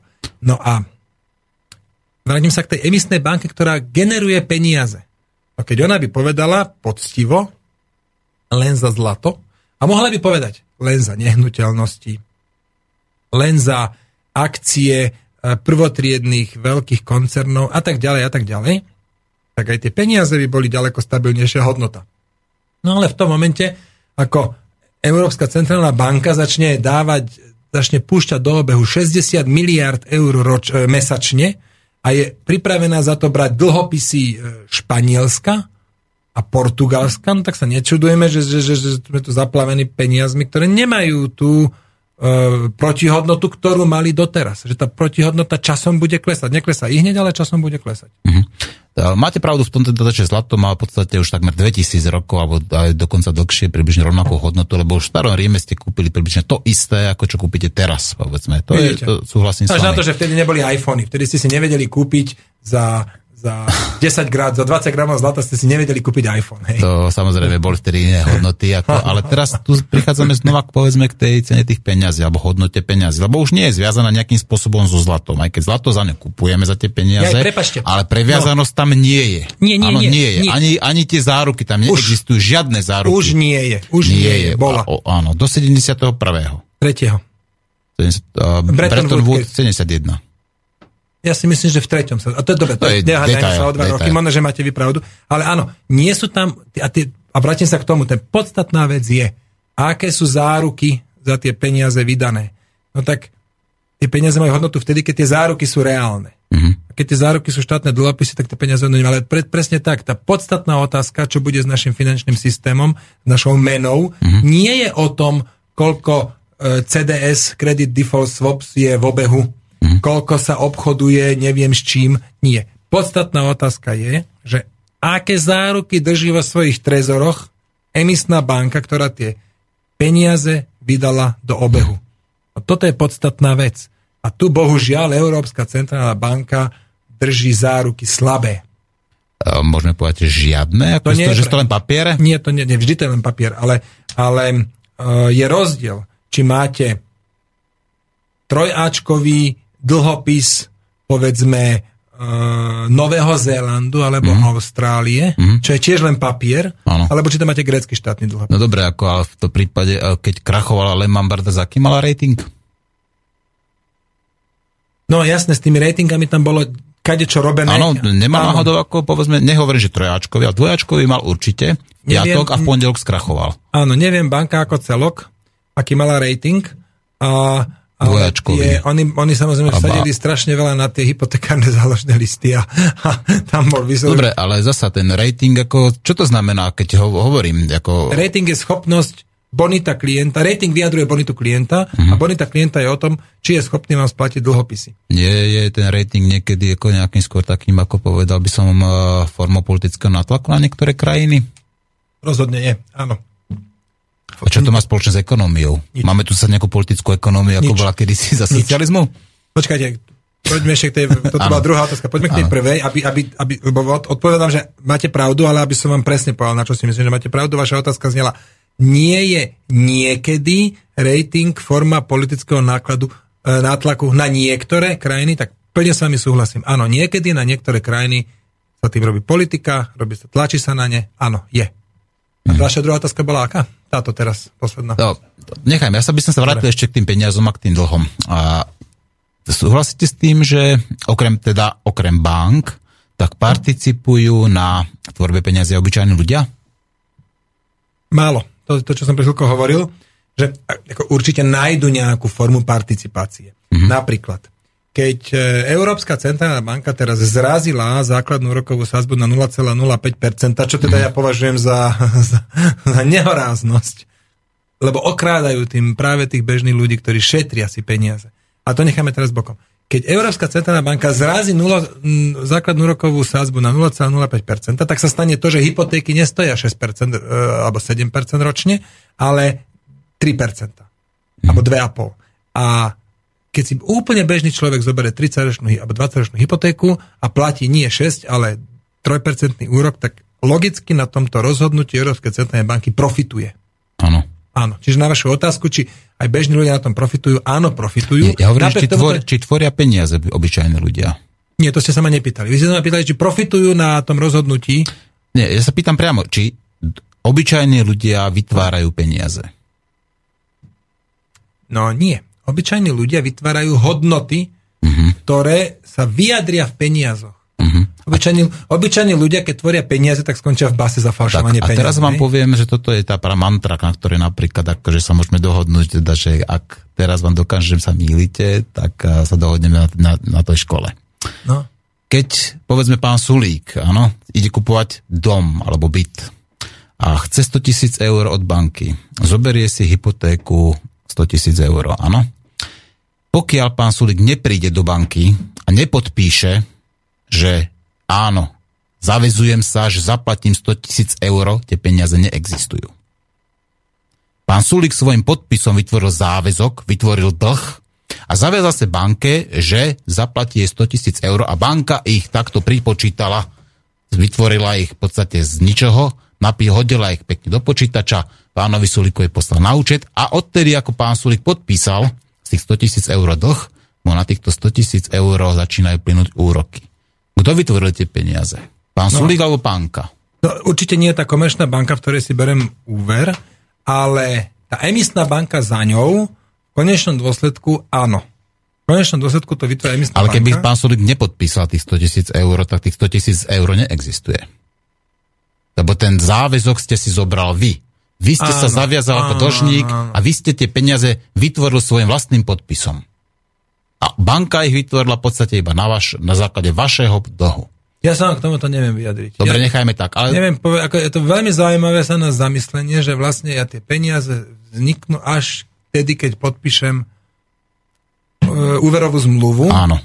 Alebo hypotekárny li, za no, rozumiem. hypotéku. No. Ale Dobre, nechajme sú tam. Sú tam proje proti, ale veľmi zaujímavé. Budem na tým rozmýšľať. Ne, neviem, neviem teraz povedať. A teraz mi povedzte inú vec. Ako pokračujeme ďalej. Odkiaľ vzniknú tie úroky?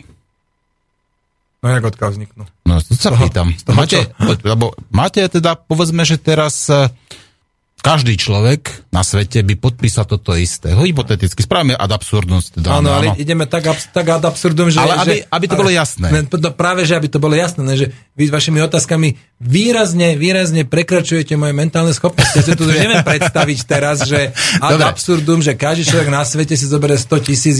A, a Dobre. kto bude vlastne komu dlžný, čo ja, ja vám no, to, to, to vzniká otázka, to vzniká otázka, ako komu to je vlastne všetkému dlžný. Viete napríklad, že v prípade hypotekárnych bank a hypotekárnych záložných listov, tak tieto hypotekárne banky, alebo tí, tí záložcovia majú pri, ako ešte prednostné právo dokonca aj pred štátom. V prípade, že by sa čokoľvek stalo, tak tieto hypotekárne záložné listy sú proste takým ceným papierom, že skatka nič lepšie ako nič neexistuje. No a čo? A, že, a, a že, čom je problém? No problém napríklad je v tom, že ľudia si napríklad myslia, že vďaka hypotékám si zabezpečujú vlastné bývanie. Zabezpečujú. Ale to nie je pravda. Jak to? No napríklad ja vám poviem dve štatistiky z Anglicka a zo Spojených štátov, kde prišlo práve vďaka hypotékám k obrovskému transferu domov z osobného vlastníctva do vlastníctva korporácií alebo tých, tých fondov. Veď o tom som vám tu teraz pol hodinu rozprával, no. že v Amerike sa presne toto stalo, že zasiahol do toho štát nesprávnymi až hlúpými opatreniami a a v následok... Ale v Anglicku sa to nestalo. 15 rokov, neviem, aká je situácia v Anglicku, ale v Amerike je to presne toto. 15 rokov neskôr zrazu obrovské množstvo, 100 tisíce domov prešlo do vlastníctva bank a neviem koho, lebo už nedostávali tie splátky za tie úve. Áno, ale toto bolo, toto bolo počas 20, ja hovorím teraz o 20 rokoch eh, povedzme v Anglicku, ktoré boli povedzme 70 až 80, kde povedzme bolo 49, eh, teraz neviem presne, ja som to písal, 49% akože domov a bytov bolo súkromno osobnom vlastníctve ľudí. No. A potom prišlo ako vďaka hypotekárnym úverom a hypotékám prišlo k transferu, kde toto percento kleslo pod 38. To znamená, to nie je pravda, že vďaka hypotékam si ľudia zabezpečujú vlastné bývanie do osobného vlastníctva. Naopak, vďaka hypotékam klesá počet uh, ľudí, ktorí majú nehnuteľnosť v osobnom vlastníctve. A napríklad tuto na Slovensku, viete, že tuto je viacej ľudí, ktorí majú domy byty v osobnom vlastníctve a už chcú ponúkať, povedzme, také tie, dôchod, tie hypotéky pre dôchodcov, akože už budú... No a, no a čo? No ako to je v poriadku? Nemalo by to ako sa povedzme ísť takým štandardným spôsobom, ako to, to doteraz bolo, že povedzme, že to môže zdediť nejaký jeho potomok napríklad. Ale nech sa do toho štát nemieša. Keď nejaký no. dôchodca má dôvod zobrať si hypotéku, tak nech si hypotéku zobere. Možno, že on si zoberie na hypotéku. Ale dôchodca hypotéku? To by bolo ako v Amerike. 60-ročný zoberie hypotéku na 30 rokov? Počujete, čo, čo je do toho vás, alebo čo je do toho štát, tak to je vzťah medzi bankou a dôchodcom. A nie je toto oberanie dôchodcov o majetok ako domy obyty? Keď dostane možnosť si zobrať hypotéku, ktorú si zobrať nemusí, mm-hmm. no, tak to pre mňa rozhodne oberanie nie je. To je mm-hmm. danie možno, má o možnosť navyše. Doteraz tu možnosť nemal, teraz tu možnosť má. Problém nie je v tom. Aj v Amerike mali možnosť si zobrať hypotéky. Problém je, že štát umelo, umelo znížil tú, tú vstupnú bariéru pre získanie hypotéky, lebo povedal, že skrátka banky nedávajte vy už Ne, nemusíte dbať na to, či ten váš klient má, mm-hmm. je bonitný. Mm-hmm. Možno, že dôchodca je bonitný a keď si chce zobrať hypotéku a keď tá banka mu to podľa svojich pravidiel dá, keď do toho nevstupuje štát, že bude tam niečo ručiť, nahrádzať a neviem mm-hmm. čo v prípade výpadku, tak nech si to ten dôchodca zoberie. Ale štát do toho vstupuje vždy, veď on predsa musí vytvoriť tie legislatívne pravidlá, ako to sa to môže robiť, nie? No jasné, my máme zákon o hypotéke, kde je napísané nie, niečo, ale to vstupovanie do štátu v Amerike bolo oveľa masívnejšie, teda mhm. vstupovanie, prepačte, vstupovanie v štátu do tohto vzťahu medzi bankou a tým človekom, ktorý si zobral hypotéku, bolo oveľa masívnejšie v tom, že štát de facto povedal, kľudne mu daj tú hypotéku, ja budem ručiť za výpadky. Uh-huh. Toto bol ten problém a toto u nás teda toto náš štát nerobí. Uh-huh. No, ale keď za dnešných u nás e, podmienok dôchodca si zoberie hypotéku, nech ju kľudne dostane. Uh-huh. Ak pokiaľ mu ju banka dá. Áno. A pán Sulik, ja sa vrátim ešte raz akože k tým úrokom, ako tak, takej tej hypotéze, takomto myšlienkovom experimentu. Ale poviem to zase inak, teda je možné tie dlhy, ktoré tuto na našej zeme guli existujú, zaplatiť? Jasné, že áno. A vy si myslíte, že to dlžíme Marťanom? Však to niektorí ľudia majú majet, niektorí ľudia majú pohľadavky no. a niektorí ľudia majú záväzky. Tak sa, povie, tak sa pozrieme na to zase z iného uhla pohľadu. Áno, emisná banka vytvorí 100 tisíc eur a požičia komerčnej banke. Áno, na nejaký úrok. Súhlasíte? Rozumieme teraz ako myšlienkovom experimentu? Toto som, toto som zatiaľ dokázal pochopiť, ale dnes sa vás pýtam, akú záruku za to zoberie? Pozor, lebo ona vždy berie nejakú záruku. Papier. No počkajte, nie papier. Čo tak, papier? A čo berú ako teraz? Tak dostane proste nejaký... Dlhopis. Ten, tak povedzme dlhopis. To a tá komerčná banka ten dlhopis kúpila. No, dobre, tak ho kúpila, tak také tam ešte nejaké emisné ážio a takéto veci, berme tak, to tak, áno. Kúpila, ale mala, tým pádom mala peniaze. Ale emisná banka, berme, že neexistuje žiadne peniaze, iba týchto 100 tisíc eur v súčasnosti, že existuje iba tá emisná banka a jedna komerčná banka, aby to bolo jednoduché, tento myšlienkový experiment.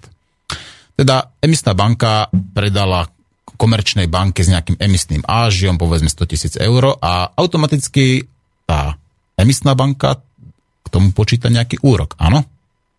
No momentálne 0,05. No, jedno. Dajme, Aha, dajme, jedno per, dajme, dobre, dajme 1%, aby to bolo jednoduché. Áno. No a ja sa pýtam, to, ten, povedzme 100 tisíc, tých tisíc dolárov, kde je? Kde existuje? Ako to chce tá banka zaplatiť, keď existuje iba týchto 100 tisíc dolárov, ktoré táto emisná banka vytvorila? No veď práve preto ten váš predpoklad je nereálny. To nie je tak, že sú len, len 100 tisíc dolárov. No, ale som, to je myšlienkový experiment. Ale tá, same, no, Existujú tie peniaze na tie úroky, alebo neexistujú? Viete, to je, my môžeme robiť myšlienkové experimenty aj také, že predstavte si, že letíte rýchlosťou svetla a za 4 roky ste na Andromede. Mm. Môžeme spraviť taký, taký myšlienkový experiment, mm. ale potom v reálnych svetských podmienkach vám taký experiment je úplne na nič. Mm-hmm. Čiže my tu môžeme experimentovať o tom, že máme len 100 tisíc eur a nič viac a mm-hmm. odkiaľ sa naberie potom ten úrok, mm-hmm. ale to je, môžeme tu e, myšlienkovo experimentovať, mm-hmm. no v reálnom svete s tým nič nespravíme. Preto, lebo v reálnom svete ľudia tvoria hodnoty. A t- ide o tie hodnoty, peniaze, to je len odzrkadlenie tých hodnot. A máte nejaké obeživo, nejaké množstvo peňazí. M1 a... sa tomu hovorí peňažná zásoba, nie? No áno, tak máte rôzne, hej. Áno, M1, M2, M2, M3 a tak ďalej. A áno. preto rozumná centrálna banka robí to, že zvyšuje to obeživo primerane tomu, akým sa vytvo- aké, aké množstvo hodnot sa vytvorí, ako rastie HDP napríklad. A, e, to myslíte vážne? A čo je na tom nevážne? No ja vám poviem, ako napríklad rastie HDP. Tak tuto na Slovensku ano. vykopem napríklad nejakú jamu za jednu miliardu eur. Áno. Áno, použijem k tomu to čistá robota, všetko proste zaplatené, stroje a tak ďalej. A potom tú istú ranu, ranu jamu teda akoby zase zahrabem. Vytvoril som v podstate HDP za 2 miliardy korún, ale aká je tá hodnota toho? Počkajte, no ale pozor, zaplatil vám niekto za to? Samozrejme, nie, ja som, ja som si objednal, ja som si objednal skrátka podstate stroje, zaplatil som všetko za vykopanie jamy a rovnako som zaplatil ďalšou miliardou akoby aj to zahrnutie proste. To isté, skladka, zaplatil som 2 miliardy za to, že som vykopal a zahrabal jamu. No. To znamená, že som prispel do HDP 2 miliardami eur. Áno. Aká je ale hodnota nema, tej práce, Ale som nemali spravil. ste, nemali ste dôvod. Nie, to je prečo? Som to spravil skladka, aby som zvyšil HDP našej Slovenskej nie, republiky. Nie, nie, nie, nie, nie. Toto, toto je opäť myšlienkový experiment, ktorý Aha. v reálnom živote nepoužiteľný. Ja poznám toto aj, aj napríklad to, že veď rozbijem okno, musí dojsť, zamestnám tým, keď niekomu ja rozbijem okno, tak, tak eh, tým zamestnám sklenára a, a zase sklenár zamestná neviem koho a tak ďalej. Ale, ale vy, keď platíte peniazmi za niečo, tak robíte to vtedy, a predpokladáme, že tam je dobrovoľná výmena, tak robíte to vtedy, keď z toho niečo máte. Vy to nerobíte vtedy, že ja tu chcem mať jamu, ktorú chcem zajtra zakopať. Vy to robíte vtedy, keď chcem tu mať jamu, lebo idem do nej liať základy na môj nový dom. Alebo na most. A vtedy ste ochotní platiť za tú jamu a vtedy tá jama vám zdvíha DPH. Tieto myšlienkové experimenty, že ja mu vykopem a ja mu zakopem, ak by sa to naozaj dialo, tak samozrejme ide to do HDP Áno. a nepatrí to tam a tým Áno. pádom HDP je skreslené, ale to sa nedeje. Nikto tu nekope jamy a nezakopáva No dobre, ale do deň. HDP sa ráta napríklad aj zdravotníctvo, áno? Áno, áno tak to je vytvorená a- hodnota. No dobre, ako, ale čím viacej ako stúpajú náklady na zdravotníctvo, povedzme, alebo na väzenskú službu a tak ďalej, No. tak ako to tiež ako, že čím viacej tu bude mať chorých ľudí a čím viacej bude mať väzňov, tak tým nám bude, povedzme, po percentičkách raz HDP. To je správne odzrkadlenie stavu spoločnosti alebo kvality tej spoločnosti, alebo e, ako je toto, aká ekonomická hodnota to HDP? No, pozrite sa, keď, eh, keď napríklad vyliečite človeka, ktorý, ktorý mal... eh, ktorý to, mal to chorobu človek, to, neviem, či pre HDP je dobrý. Prečo? No tak ako, tak pre HDP lepšie, keď si ho liečite dlhšie, nie? Nie, lebo chorý človek vám netvorí on sám HDP. To je predsa ďaleko menej. Pozrite sa, máte, máte človeka, ktorý je povedzme pekár. No, a on upečie e, do mesiaca 10 tisíc chlebov a inkasuje za to e, 10 tisíc eur. A ten človek, keď vám teraz ochorí a mesiac vám leží e, na, niekde doma, chorý, a príde ho liečiť lekár, ktorý mu za to vyfaktúruje, nie jemu priamo, ale zdravotnej poisťovni 300 eur, tak áno, tých 300 eur išlo do HDP, ale 10 tisíc odbudlo. A to celkové HDP vám nerastie. To skrátka treba vidieť v širších súvislostiach. A preto, áno, aj náklady na zdravotníctvo sú oprávnenou súčasťou HDP. Zaujímavejšia je tá otázka, že náväzňov. Ale aj tam sa to dá vidieť tak, že my keď nejakého zločinca, pokiaľ teda rovno neobesíme, ale nechceme, aby nám tu, ja neviem čo, vykrádal obchody a prepadával ľudí, lebo to tam vznikajú straty. No tak A keď? Zasa, zasa sa posúva v podstate ten kolobe HDP, tak on vykradne niečo, zasa zámočník dostane, polícia dostane zarobené, súd dostane zarobený, Prepustíme všetkých lekár- zlodejov. to je výborné. Však ale vidíte, že on sa podstate, on sa ešte možno, že výraznejšie akože podiela tvorbe Áno. HDP, nie? Však zamestnáva políciu, súdy, súdy zamestnáva napríklad. Chceme, chceme akože- zvýšiť HDP, tak prepustíme všetkých zločincov. No ale No. preto sa páči, že tam je tá otázka zaujímavejšia, lebo naozaj takáto teoretická úvaha je na mieste a a práve preto nedá sa merať všetko len cez HDP. Ja súhlasím s tvedením, že kvalita života nie je len HDP, nie je vždy úmerná Mhm. mm-hmm. HDP, čiže áno, treba to rozlišovať, lenže viete, celkovo tie vplyvy sú jednoducho moc malé. Slovensko vyrobí milión aut, jednu miliard, jedno auto stojí v priemere možno, že ja neviem, 20 tisíc eur, lebo my tu vyrábame drahé auta a alebo, povedzme 15 tisíc eur a 1 milión aut po 15 tisíc eur je 15 miliard a slovenské HDP 75, čiže to máte hneď bum 20% HDP.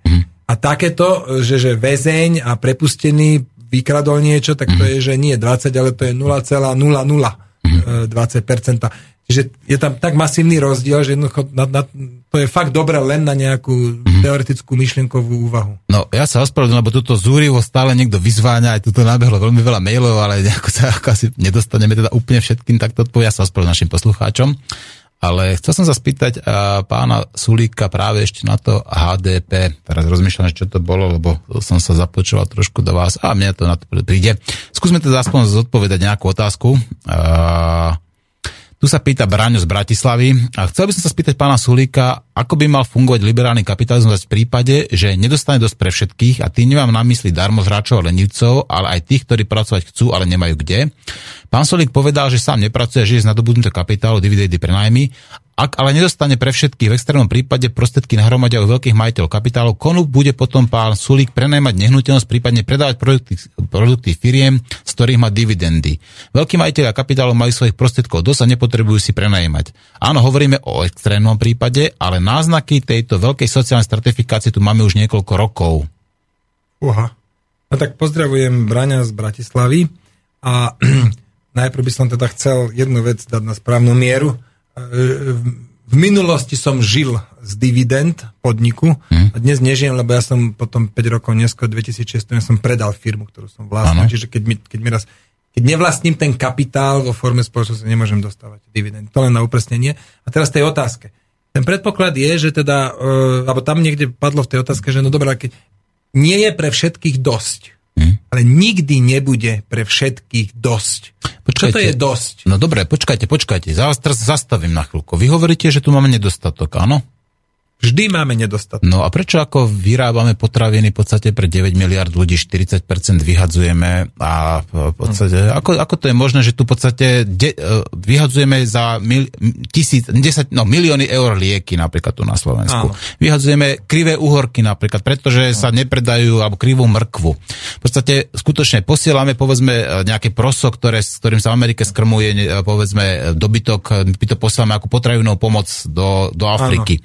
My máme produkciu, ktorá skutočne je na úrovni pre 9 miliard ľudí. Aj vodu tu máme pre dostatok, e, pre dosť ľudí. A kde je ten nedostatok? Nie je ten dos- nedostatok umelo vytváraný? Nie.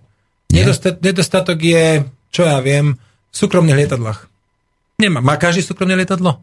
Nemá. Chcelo by viac ľudí mať súkromné lietadlo, ako dnes má? Chcelo. je to nedostatok? pán je. Toto je demagogia trošku. Čom? Nie, toto je demagogia. Ale povedzte mi v čom.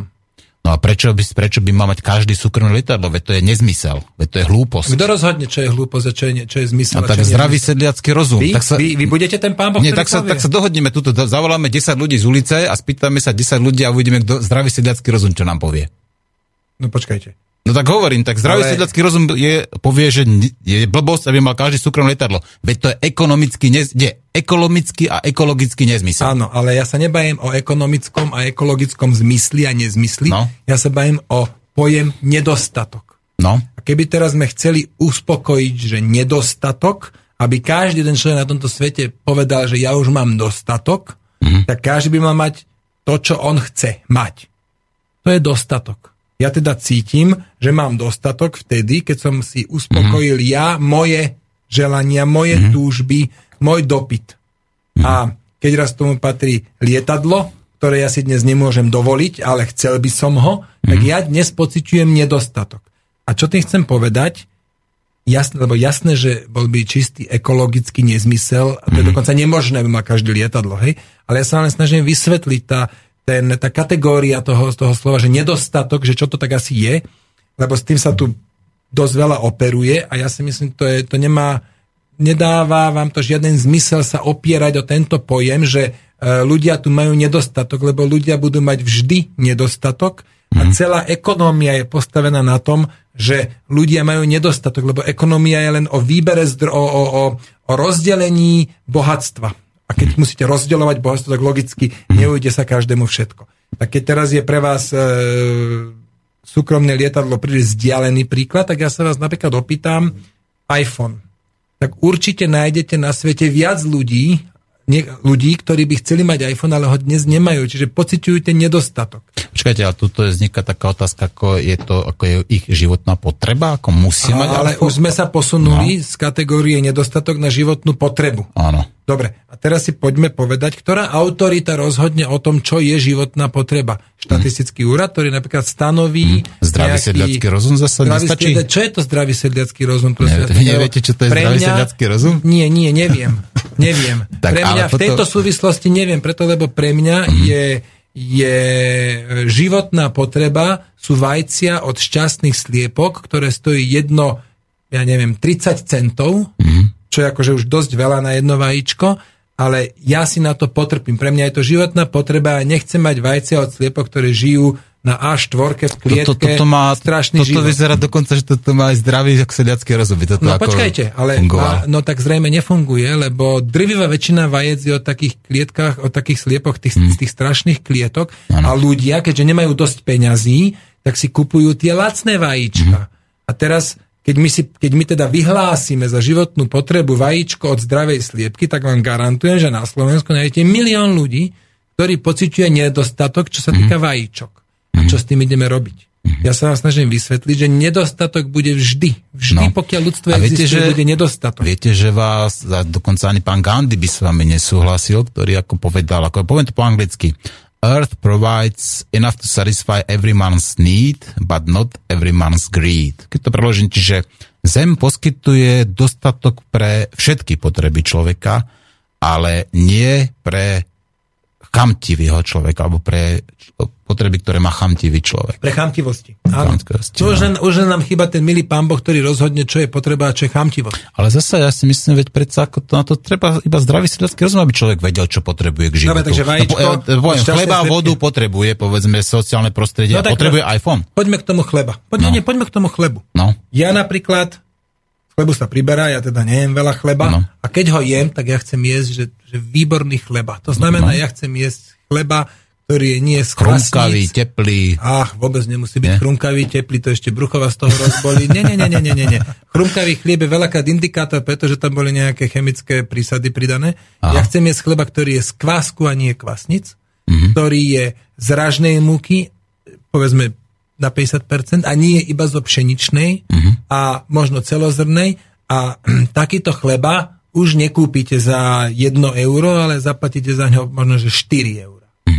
A teraz vy mi teda povedzte, zdravý sedliacký rozum je čo? Akýkoľvek chlieb, alebo kvalitný chlieb? Ja si osobne myslím, že to je najkvalitnejšie. Výborne, akože tak to vám garantujem, že to máme nedostatok. No, lebo, lebo nedok- Áno, lebo, tá, No, lebo tak- liberálny kapitalizmus nutí dáva povedzme do chleba všelijaké stabilizátory, emulgátory, ale nejaký nie, vlčí ale bob prosím a vás pekne, ale vôbec nenutí. Prečo? Kto, A prečo tam potom dávajú? No preto, lebo je potom dopyt. Lebo Hm. máte, máte veľa ľudí, veľa, ktorým je úplne jedno, aký jedia Hm. chleba, ktorí skrátka chcú mať len chleba a zaplatia za to. Sú radi, No lebo nemajú, to lebo 50 nemajú cent. viacej, že? Ako nemôžu si kúpiť drahší v žiadnom Prečo? prípade. Ale no. prečo? no prečo? Ja sa pýtam, Vy si prečo? myslíte, že človek, e, že, že naozaj existujú ľudia, ktorí nemôžu dovoliť dať namiesto 1 eura 5 eur za niečo? Áno, existujú. No ale to nebude, že drvivá väčšina obyvateľstva. No a Človek- možno tých 380 tisíc, ktoré dostávajú tých 61-60, Kľudne- akože v poslednej kľudne by dobe na mohli, kľudne No. by si ten chlieb mohli upiecť za tiež pomerne nízke peniaze. Mhm. Jednoducho, toto nie sú preferencie týchto ľudí. Ľuďom je jedno. Tým ľuďom, ktorí si kupujú e, vajíčka od sliepok, ktoré žijú v klietke, je jedno, či sú to také alebo onaké vajíčka. Tým ľuďom, ktorí si kúpia lacný chleba, je jedno. Jednoducho, v ich osobnom rebríčku priorít ten chlieb nie je dostatočne vysoko na to, aby investovali. Dajú tých 5 eur radšej do cigariet. Kúpia si cigarety. A namiesto aby si kúpili, kúpili solidný, poctivý chlieb. Ale to neznamená, a, a tí istí ľudia potom povedia, že Ježiš, no ja si to nemôžem dovoliť. A zároveň, povedzme, dajú to do tých cigariet alebo do alkoholu a e, povedia, no ale ja mám teraz nedostatok chleba, lebo si ho nemôžem dovoliť. To nie je pravda. Ich rebríček priorít, ich preferencie sú skrátka také, aké sú. A hotovo. A každý jeden človek, a to sa vlastne snažím povedať, každý jeden človek pociťuje nedostatok, preto lebo každý jeden človek má rebríček tých priorít a tie svoje preferencie a zoznam tých preferencií dlhší, ako sú jeho finančné možnosti. To má každý jeden. Teraz vás nachytám na hruškách, lebo keď nájdem jedného jediného človeka, ja to Ježiš, samozrejme dobre, nájdem, tak dobre, nebudete tak mať áno. pravdu, áno. Áno, keď, tak- keď zoberiem iba buddhista, tak nemáte pravdu. Dobre, áno, be- súhlasíte? áno, súhlasím, Súhlasíte, áno. že každý ten človek, áno, Áno. čiže opravujete Zoberme, sa, a, áno, to opravujem, sa, áno. opravujem sa a báme sa o drvivej väčšine ľudí, ktorí, ktorí jednoducho majú zoznam svojich želaní a potrieb a tých, tých preferencií vlastne dlhší ako finančné možnosti. A to, to, to neznamená, že len tí, čo majú priemernú mzdu, ale aj ľudia, ktorí sú e, výrazne majetnejší, Áno. nemajú uspokojené všetky svoje Áno, preferencie. mám Mercedes, chcel by som Bentley. Tak, napríklad, vidíte, že? vidíte, no. áno. Ja mám BMW a chcel by som... Áno, tomu sa hovorí No. statusová spotreba. Pán To, ale to je jedno, čo to je. To je jedno, čo to je. No. Podstatné je, že to sú... Ale to nie sú základné potreby, nie? Ale počúvajte, ani, ani chlieb z kvásku nie je základná potreba. No, chlieb je, berme No tak, ale že tá no, kvalita... chlieb, no. chlieb. No. Poďme na šunku. Máte šunku, strojová šunka, bravčová, stojí 8 eur kilo a parmská šunka stojí 40 eur kilo. Tak hádaj mi nebudete tvrdiť, že parmská šunka je základná potreba. Nie, nie. No, a, a, ale tým pádom niečo podobné aj u chleba. Nájdete chlieb za euro, nájdete chlieb za 6. No tak tiež, čo je základná potreba? Ale hlavne tá kategória základná potreba je úplne bezpredmetná. Ide o to, že ľudia majú skladka nejaké svoje preferencie. Oni sa rozhodnú. Máte x ľudí, ktorý pri nejakej úrovni svojej, svojich príjmov, ktorá môže byť kľudne aj nízka, povedzme pri priemernej mzde, alebo pri polovičke priemernej mzdy máte ľudí, ktorí, si, ktorí sa rozhodnú dať radšej 3 eurá do krabičky cigariet, ako do, do vajec od šťastných sliepok. Mm. Ale to neznamená, že títo ľudia majú, teraz nevedia upokojiť svoje potreby základné. To, to, to tu nehrá skratka rolu. Ja hovorím, tí ľudia majú takéto preferencie a vždy budú pociťovať nedostatok. A teraz moja otázka na vás, čo s tým chcete urobiť? Zakažete mm. ľuďom fajčiť, alebo poviete, že každý povinne dostane 6 vajot zo šťastný sliepok týždenne, mm. nič s tým nerobte, lebo s tým nič nedokážete urobiť. To je čistá ilúzia, mm. keď štát si myslí, že on s tým niečo spraví. On s tým nespraví mm. nič a preto nech sa ani nesnaží s tým niečo robiť. A kto s tým niečo spraví? Nik, to je ten trh. To je trh, ten trh. To nejde, áno. Áno, respektíve mm. ani nie je trh možno, ale vy ste sa pýtali, že kto s tým niečo spraví. A ja som vám začal zle odpovedať, že to je ten trh. Nie. S tým nemá kto čo robiť. Každý mm. jeden človek si rozhodne, nechajte tých ľudí si rozhodnúť, čo oni chcú. Mm. Keď sa niekto rozhodne, že on chce skrátka svoj život prechlastať, Áno. my môžeme, nie že my štát to nedokáže, ale je spoločnosť, povedzme jeho blízke okolie sa s tým evidentne bude snažiť niečo spraviť. Ale keď sa každý jeden má rozhodnúť, teda ako predpokladám, že nejako slobodne, ako ano, keďže ste, áno, no tak ako vy ste tak nejako nepriam povedali, že by mala byť zakázaná reklama, lebo tá ovplyvňuje práve tieto preferencie. Nie, to som, ne, to som vôbec ako, hovorím nepriamo. Ja hovorím nepriamo. Nie. No keď sa má človek slobodne rozhodovať, tá slobodné rozhodnutie musí byť neovplyvnené. To, to nie je pravda. Nie. To, to neviem, kde ste na to došli, toto rozhodne nie je pravda. Počúvate pána doktora Marmana? U nás, lebo on je univerzitný, univerzitný psychológ, ako práve sa zaoberá masmediálnou manipuláciou, reklamou a povedzme takouto deštruktívnou vplyvom na spoločnosť a hovorí, že práve toto má veľmi sociálne deštruktívne a individuálne deštruktívne účinky táto reklama. Nie, viete, čo ja si myslím? Jasné, reklama je veľakrát manipulatívna, bez, bez, bez pochyby, Áno. ale namiesto toho, aby ono už aj zakázaná je také, že klamlivá reklama. Vy nemôžete evidentne klamať v reklame. Čiže manipuluje sa, neklame sa napríklad, už len kvôli tomu, že to je zakázané. Aký rozdiel medzi klamstvom a manipuláciou? Áno, môžete napríklad povedať, že e, kúpte si toto auto, preto lebo spotrebuje liter benzínu, čo, čo, je, čo je klamstvo, tak, e, tak e, ne, nebudete, už toto nesmiete hovoriť, budete hovoriť, kúpte si toto auto, lebo je úsporné, čo je už povedzme taká manipulácia. Hej? Mm. Ako príklad vám dávam. Ano. Ale ja si nemyslím, že je riešenie zakazovať reklamu. To je plná mm. hlúposť. Len opäť vstupujete do nejakých súkromných rozhodnutí súkromných subjektov.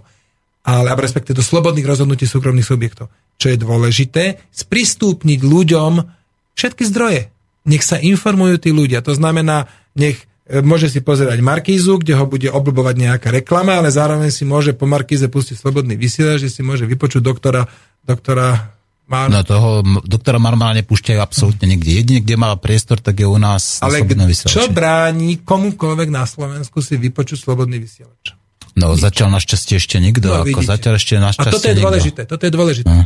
Ja možno nebudem súhlasiť s doktorom Marmanom, ano. ale budem do poslednej kvapky krvi bojovať za to, aby mm. mohol sa mm. vyjadriť, aby mohol, povedzme, keď už nikde nie, tak aspoň u vás, napríklad, alebo aby mali ľudia prístup, aby nebol internet obmedzovaný, aby sa mm. nepovedalo, že toto nesmiete počúvať, lebo to vám vymýva mozog mm. a mhm. tak ďalej. Toto si myslíme správny prístup. Mm.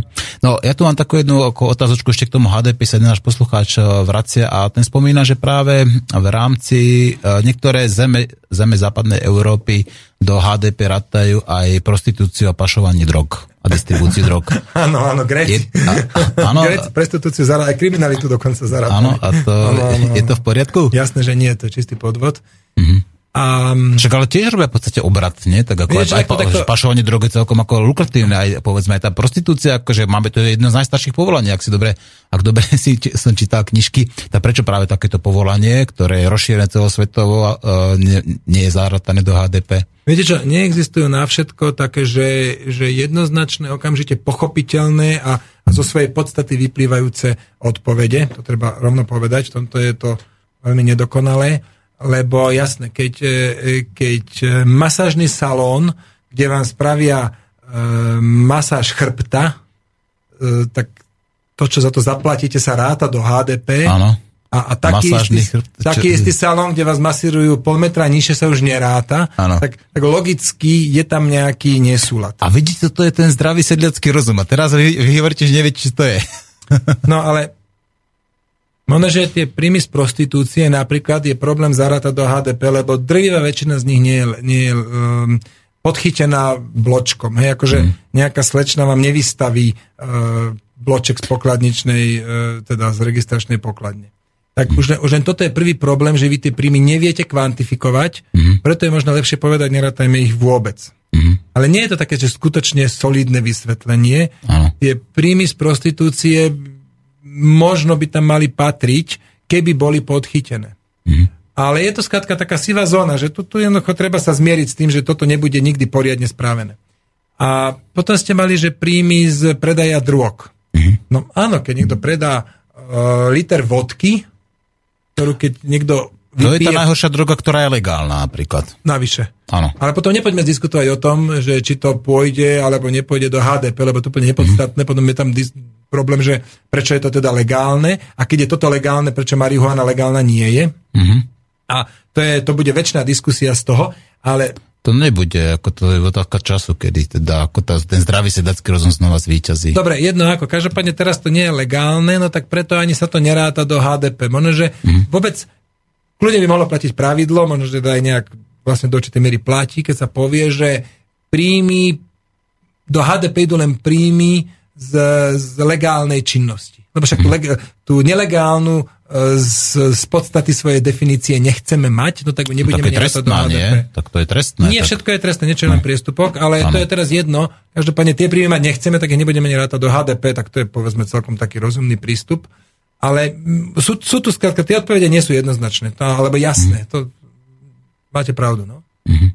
No, ja sa spýtam, ako, ako to je teraz, teraz s tým slobodným trhom a s tou neviditeľnou rukou trhu, prečo napríklad ako na Slovensku máme drahší benzín ako, ako v tých susedných krajinách, alebo prečo napríklad na Slovensku musíme platiť za rožok o 10% HDP viacej ako vo všetkých iných európskych krajinách? Prečo máme 10%, najvyššiu DPH? O 10% DPH, nie HDP, hej? No nie DPH, áno. Prečo máme najvyššiu DPH ako v Európe, ako to, to chce tá neviditeľná ruka trhu? Nie, to Lebo- ňou nemá nič dočinenia. No, to, to, je, no dobre, to je ako, ale ako, ako to je nastavenie- vôbec možné, že takéto niečo sa stalo? Ale to nijak nesúvisí, aká je sadzba DPH, nijak nesúvisí s tým, že eh, či, ne, či neviditeľná ruka trhu zlyhala alebo nezlyhala. Tam neexistuje žiaden súvis. Mhm. DPH máme vysokú, takú vysokú preto, DPH máme preto takú vysok, vysokú, lebo politici rozhodli. Mhm. A konkrétne tam, tam som bol vlastne uh, účastný toho, ja som síce vtedy nerozhodoval, lebo som nebol poslanec v 2004 roku, ale uh, bol som poradca ministra, ktorý bol zodpovedný za prípravu daňovej reformy, za prípravu koncepcie daňovej reformy a tam bol urobený ten deal,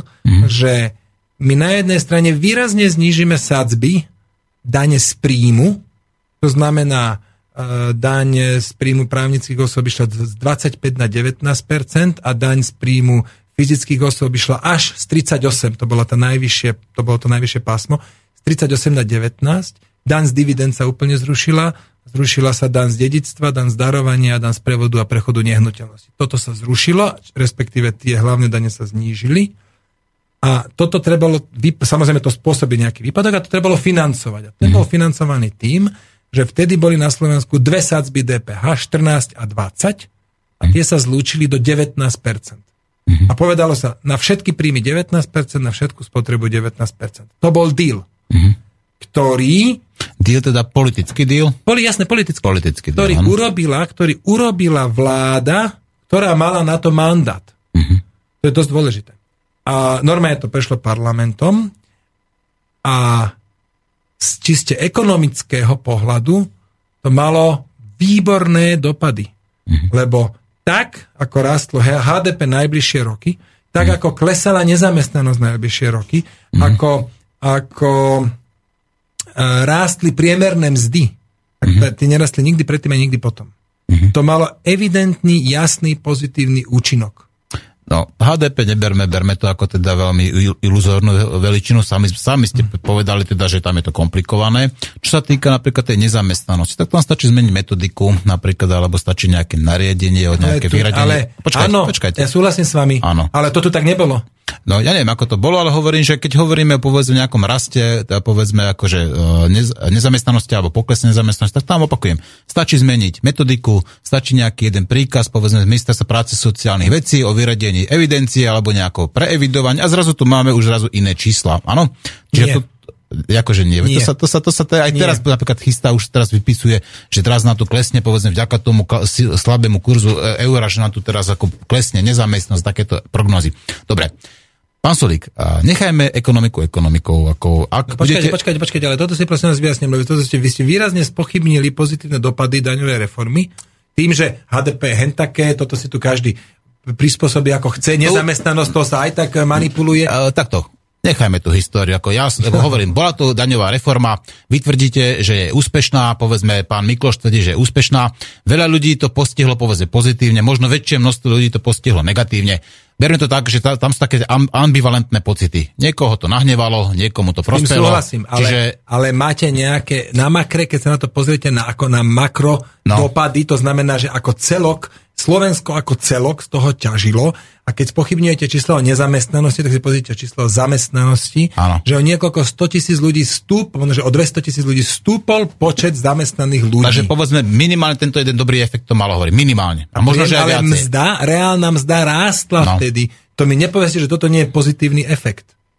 Dobre, reálna mzda rástla, OK. beriem to ako pozitívny efekt. Dobre. Pán ak budete mať ešte niekedy chuť, tak môžeme sa ako na, o tej ekonomike pobaviť znovu. Ale vy ste sám ako spomenul teraz takú tému, ktorú ja vždy svoje závere, svoje relácie nejako trošku spomínam a spomenuli ste marihuanu.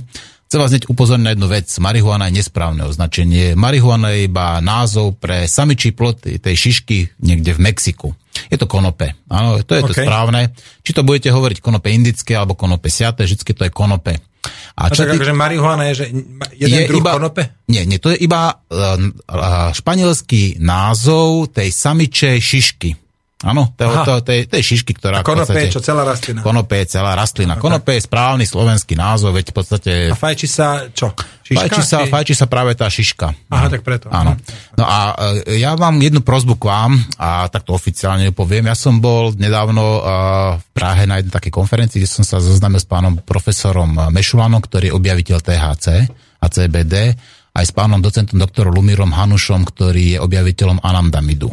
To sú uh, látky, ktoré sú obsia- obsiahnuté v konope, práve v týchto konope. Pán uh, Lumír Hanuš vystúpil už dvakrát v Českom parlamente a aj vďaka tomu, ako taká tá postupná dekriminalizácia, tá tolerancia tam je vyššia a prichádza tam ako k tej legalizácii týchto látok, tej, povedzme týchto, tejto liečivej rastliny. Chcel by som vás oficiálne poprosiť, či by ste bol ochotní zabezpečiť pána, vystúpenie pána docenta doktora Lumíra Hanuša v slovenskom parlamente. Je to človek, ktorý sa 45 rokov venuje výskumu liečiny účinkov konope, najprv na univerzite v, Onovor, v Olomouci, teraz na univerzi, Hebrejskej univerzite v Izraeli, v Jeruzaleme.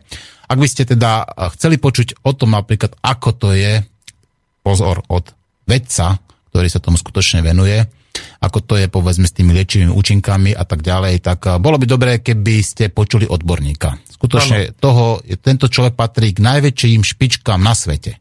Ja to nechcem nejak, nejak spochybňovať a e, nakoniec, veď my máme v programe od začiatku vzniku našej strany dekriminalizáciu marihuany, len teda k tej reálnej požiadavke ja vám toto neviem zabezpečiť. Áno. Poprvé teda ja nie som poslancom Národnej rady, ja som europoslancom, moji kolegovia by to mohli navrhnúť a ja si nepamätám za posledné roky, kedy by bol niekto vystupoval v Národnej rade, kto nie je poslancom. Mhm. Martin Schulz, ktorý je predsedom Európskeho parlamentu, ten vystúpil v Národnej rade a inak si nepamätám. Je, to, je to tak strašne neobvyklá vec, že to Mhm. Ale rovno teraz viem, že to neprejde. A hosti tam nepozývate? Veď Na balkón. Môže, samozrejme, môže ísť na balkón, Ale aj- ale vystúpiť priamo v Národnej rade spoza rečníckého pútu a prehovoriť k poslancom také niečo jednoducho sa nedeje. Mohol by to, neviem, aký je tam presne proces, či iba na návrh predsedu Národnej rady, každopádne musia to schváliť všetci poslanci, potom by mohol vystúpiť. Ja si pamätám, my sme Harabinovi nedovolili vystúpiť napríklad. No tak to za ne nečudujem, ako ten, ten, by ten, Tak ale bol to šéf najvyššieho súdu vtedy. No dobre, ako tak, ako za, tak ja aj zodpovedný za to, ako vyzerá to slovenské súdnictvo, že má v podstate najnižšie preferencie, ako najnižšiu dôveryhodnosť ako v histórii, ak si dobre pamätám. Môžem s vami len súhlasiť. Nechajme Harabina Harabinom. Ja si myslím, že na každé sa voda varí. A tiež asi pravdepodobne, tak ako široký drží niekoho, tak aj on drží ako zo pár ľudí. Dobre, Ale nechajme to. ukázala sa, že tých nesprávnych, lebo by sa inak, inak by ho neboli dostali.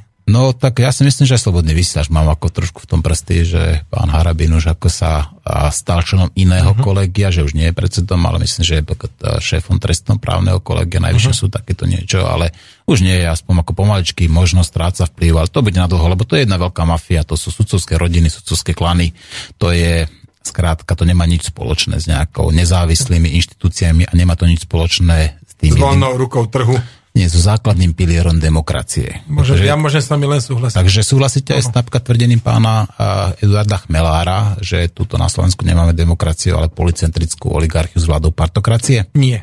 A nie? nesúhlasím. My na Slovensku máme demokraciu, Mhm. ale súhlasím s vašimi výrokmi o sudcoch. To je áno. A ne, nevieme si s tým spraviť poriadok. Áno. Ale poviem vám, čo je pre mňa demokracia. Pre mňa demokracia je, uh, aby, ja, ja to tak zužujem trochu, na to, aby tie voľby prebehli korektne, aby mohol byť kdokoľvek volený a aby Mhm. bolo ščítanie hlasov uh, presné. A to u nás je. Mhm. A ja, ja som celkom dobrý príklad toho. Ja som si povedal, že založím si stranu, lebo taká, ako by som sa volil, tu nie je. Postavil som sa do volieb, ľudia ma zvolili a počas 20 mesiacov som sa stal ja úplný outsider a čierna ovca rodiny som sa stal predsedom parlamentu. A, toto ne, a to nebolo, že za mnou temné mocnosti a proti mne neviem kto, jaká mafia. Jednoducho som sa ním stal. Čiže ja tvrdím, u nás demokracia je, pokiaľ sa takto, u nás sú demokratické voľby. U nás rozhodne sú. Len treba si ešte aj podiskutovať možno o nedostatkoch tej demokracie. Pozrieme si napríklad do Grécka, tam tie voľby boli rozhodne slobodné, nikto ich nespochybnil a zvolili si Ciprasa, ktorý tú krajinu vedie rovno do záhuby. Aj Hitler vyhral v demokratických voľbách, takže ako, Um, ja by som povedal, že tu by som, demokracia... si vás dovolím trošku poopraviť. On nevyhral v demokratických voľbách. Aha. On bol síce zvolený, Aha. ale on dostal tú... Ja teda o tom niečo viem preto, lebo ja som žil 10 rokov v Nemecku a tam, tam sa v kuse... To, na, v každom ročníku ma, som bol konfrontovaný s Hitlerom, len aby ste Áno. toto vedeli. Hitler sa dostal veľmi slušným výsledkom k moci, ale nemal, absolút, nemal absolútnu väčšinu Áno. ale vlastne tie zákony, to boli tzv. Reichsermächtigungsgesetze, ktoré ho splnomocnili, zrazu spravili z neho diktátora a parlament sa zrušil vlastne sám. A to bolo preto, lebo on, keď bolo to podstatné hlasovanie, tak nechal pozatvárať opozičných zopár, mm-hmm. iných zastrašil, mm-hmm. jedného tam nejak zmlátili, skončil v nemocnici. Viete, takéto, že on si ako celkom ovplyvnil Áno. potom tú väčšinu a potom demokratickým spôsobom Mhm. parlament mu schválil tie zákony, ktoré ho splnomocnili na vlastne ten Mhm. Ale neobmedzený toto sa stalo aj v. Čechách, ako ešte nedávnej histórii, ešte za Jedného pána, poslanca áno, bol toho zvolený Slávka, Toho, áno. No, ale vidíte, to je- Havel ho posadil do basy, keď potreboval. Tak to povedz, zjednodušene, zjednodušene povedané. Toto nechcem tvrdiť, ale, mm, ale asi sa zhodneme na tom, že uh, Hitler bol väčšia škoda pre Nemecko. Uh, áno, určite. No, pre celý svet. Určite, áno. Ale to chcem povedať, že Hitler sa nedostal čiste demokratickým spôsobom, mm. ale boli tam skrátka práve že nedemokratické metódy v hre mm. a až potom sa stal takým neobmedzeným Ale to pánom. bolo rovnako aj u nás, ako po tej vojne tom, eh, tiež ako vyhrali, povedzme, na Slovensku nevyhrali komunisti, na Slovensku vyhrala demokratická strana, komunisti vyhrali v Čechách napríklad, ako, a potom tiež prišlo v podstate nejakým tým zmenám, Mhm. mm-hmm. pretože v podstate akákoľvek taká tá politická zmena, ako toho Áno. systému, tak býva a mimoústavná alebo protiústavná, rovnako ako to bolo napríklad teraz na Ukrajine. Áno, tam, tiež to bolo, to bol puč. Podľa všetkých takých tých klasických áno. charakteristík to bol v podstate Ale to prevrat. ani zastancovia Ukrajiny ne, netvedia, že to puč nebol. Bol to puč. Janukovič jednoducho bol zbavený moci Áno. e, spôsobom, ktorý bol v rozpore s ukrajinskou ústavou, lebo Áno. tam chýbalo niekoľko hlasov na 75% väčšinu, pokiaľ sa nemýlim. Áno, to je fakt, ktorý samo sebe takto je, že bolo to protiústavné, ale také, možno, že si treba pozrieť ešte súvislosti, ale tento, keď sa pozeráme len na tento jeden fakt, tak áno. Jednoducho Janukovič bol zbavený moci protiústavným spôsobom. On dokonca musel utiecť, ako doslova, ako do písmena, musel utiecť po telefonáte amerického viceprezidenta, utekol do Ruska a aj keď pristúpil na všetky podmienky. Boh vie, po koho telefonáte. Dobre. Ale áno, ku koncu už pristúpil na, na v podstate všetky podmienky. Na všetky podmienky, ako chcel ako splniť a napriek Ale tomu, ako kto tam musel volal, hej? Kto tam volal. Dobre. A pán Solík, no, naša relácia ako sa chýli ku koncu. Ja ešte raz opakujem to, že ste, som veľmi rád, že ste našiel odvahu a že si prišiel si k nám porozprávať o takýchto komplikovanejších témach a pevne verím teda, že som vás aspoň prinútil na niektorými vecami sa zamyslieť. Ale áno, rozhodne áno, ja sa chcem poďakovať za pozvanie v prvom Mhm. rade a bola to fakt veľmi zaujímavá debata. Dúfam, že e, aj pre poslucháčov. A ja pevne verím, ja sa ospravedlňujem poslucháčom, že sme nezodpovedali teda otázky a aj tie telefonáty, ktorých tu máme, pozriem sa koľko, no, čiže to je asi nejakých 15 meškaných telefonátov. Tak, milí poslucháči, prepačte, a už niekto znova volá, ja, ja sa ospravedlňujem, že máme poslednú minútu dokonca, nezdvihnem to. A rovnako aj za tie e-maily.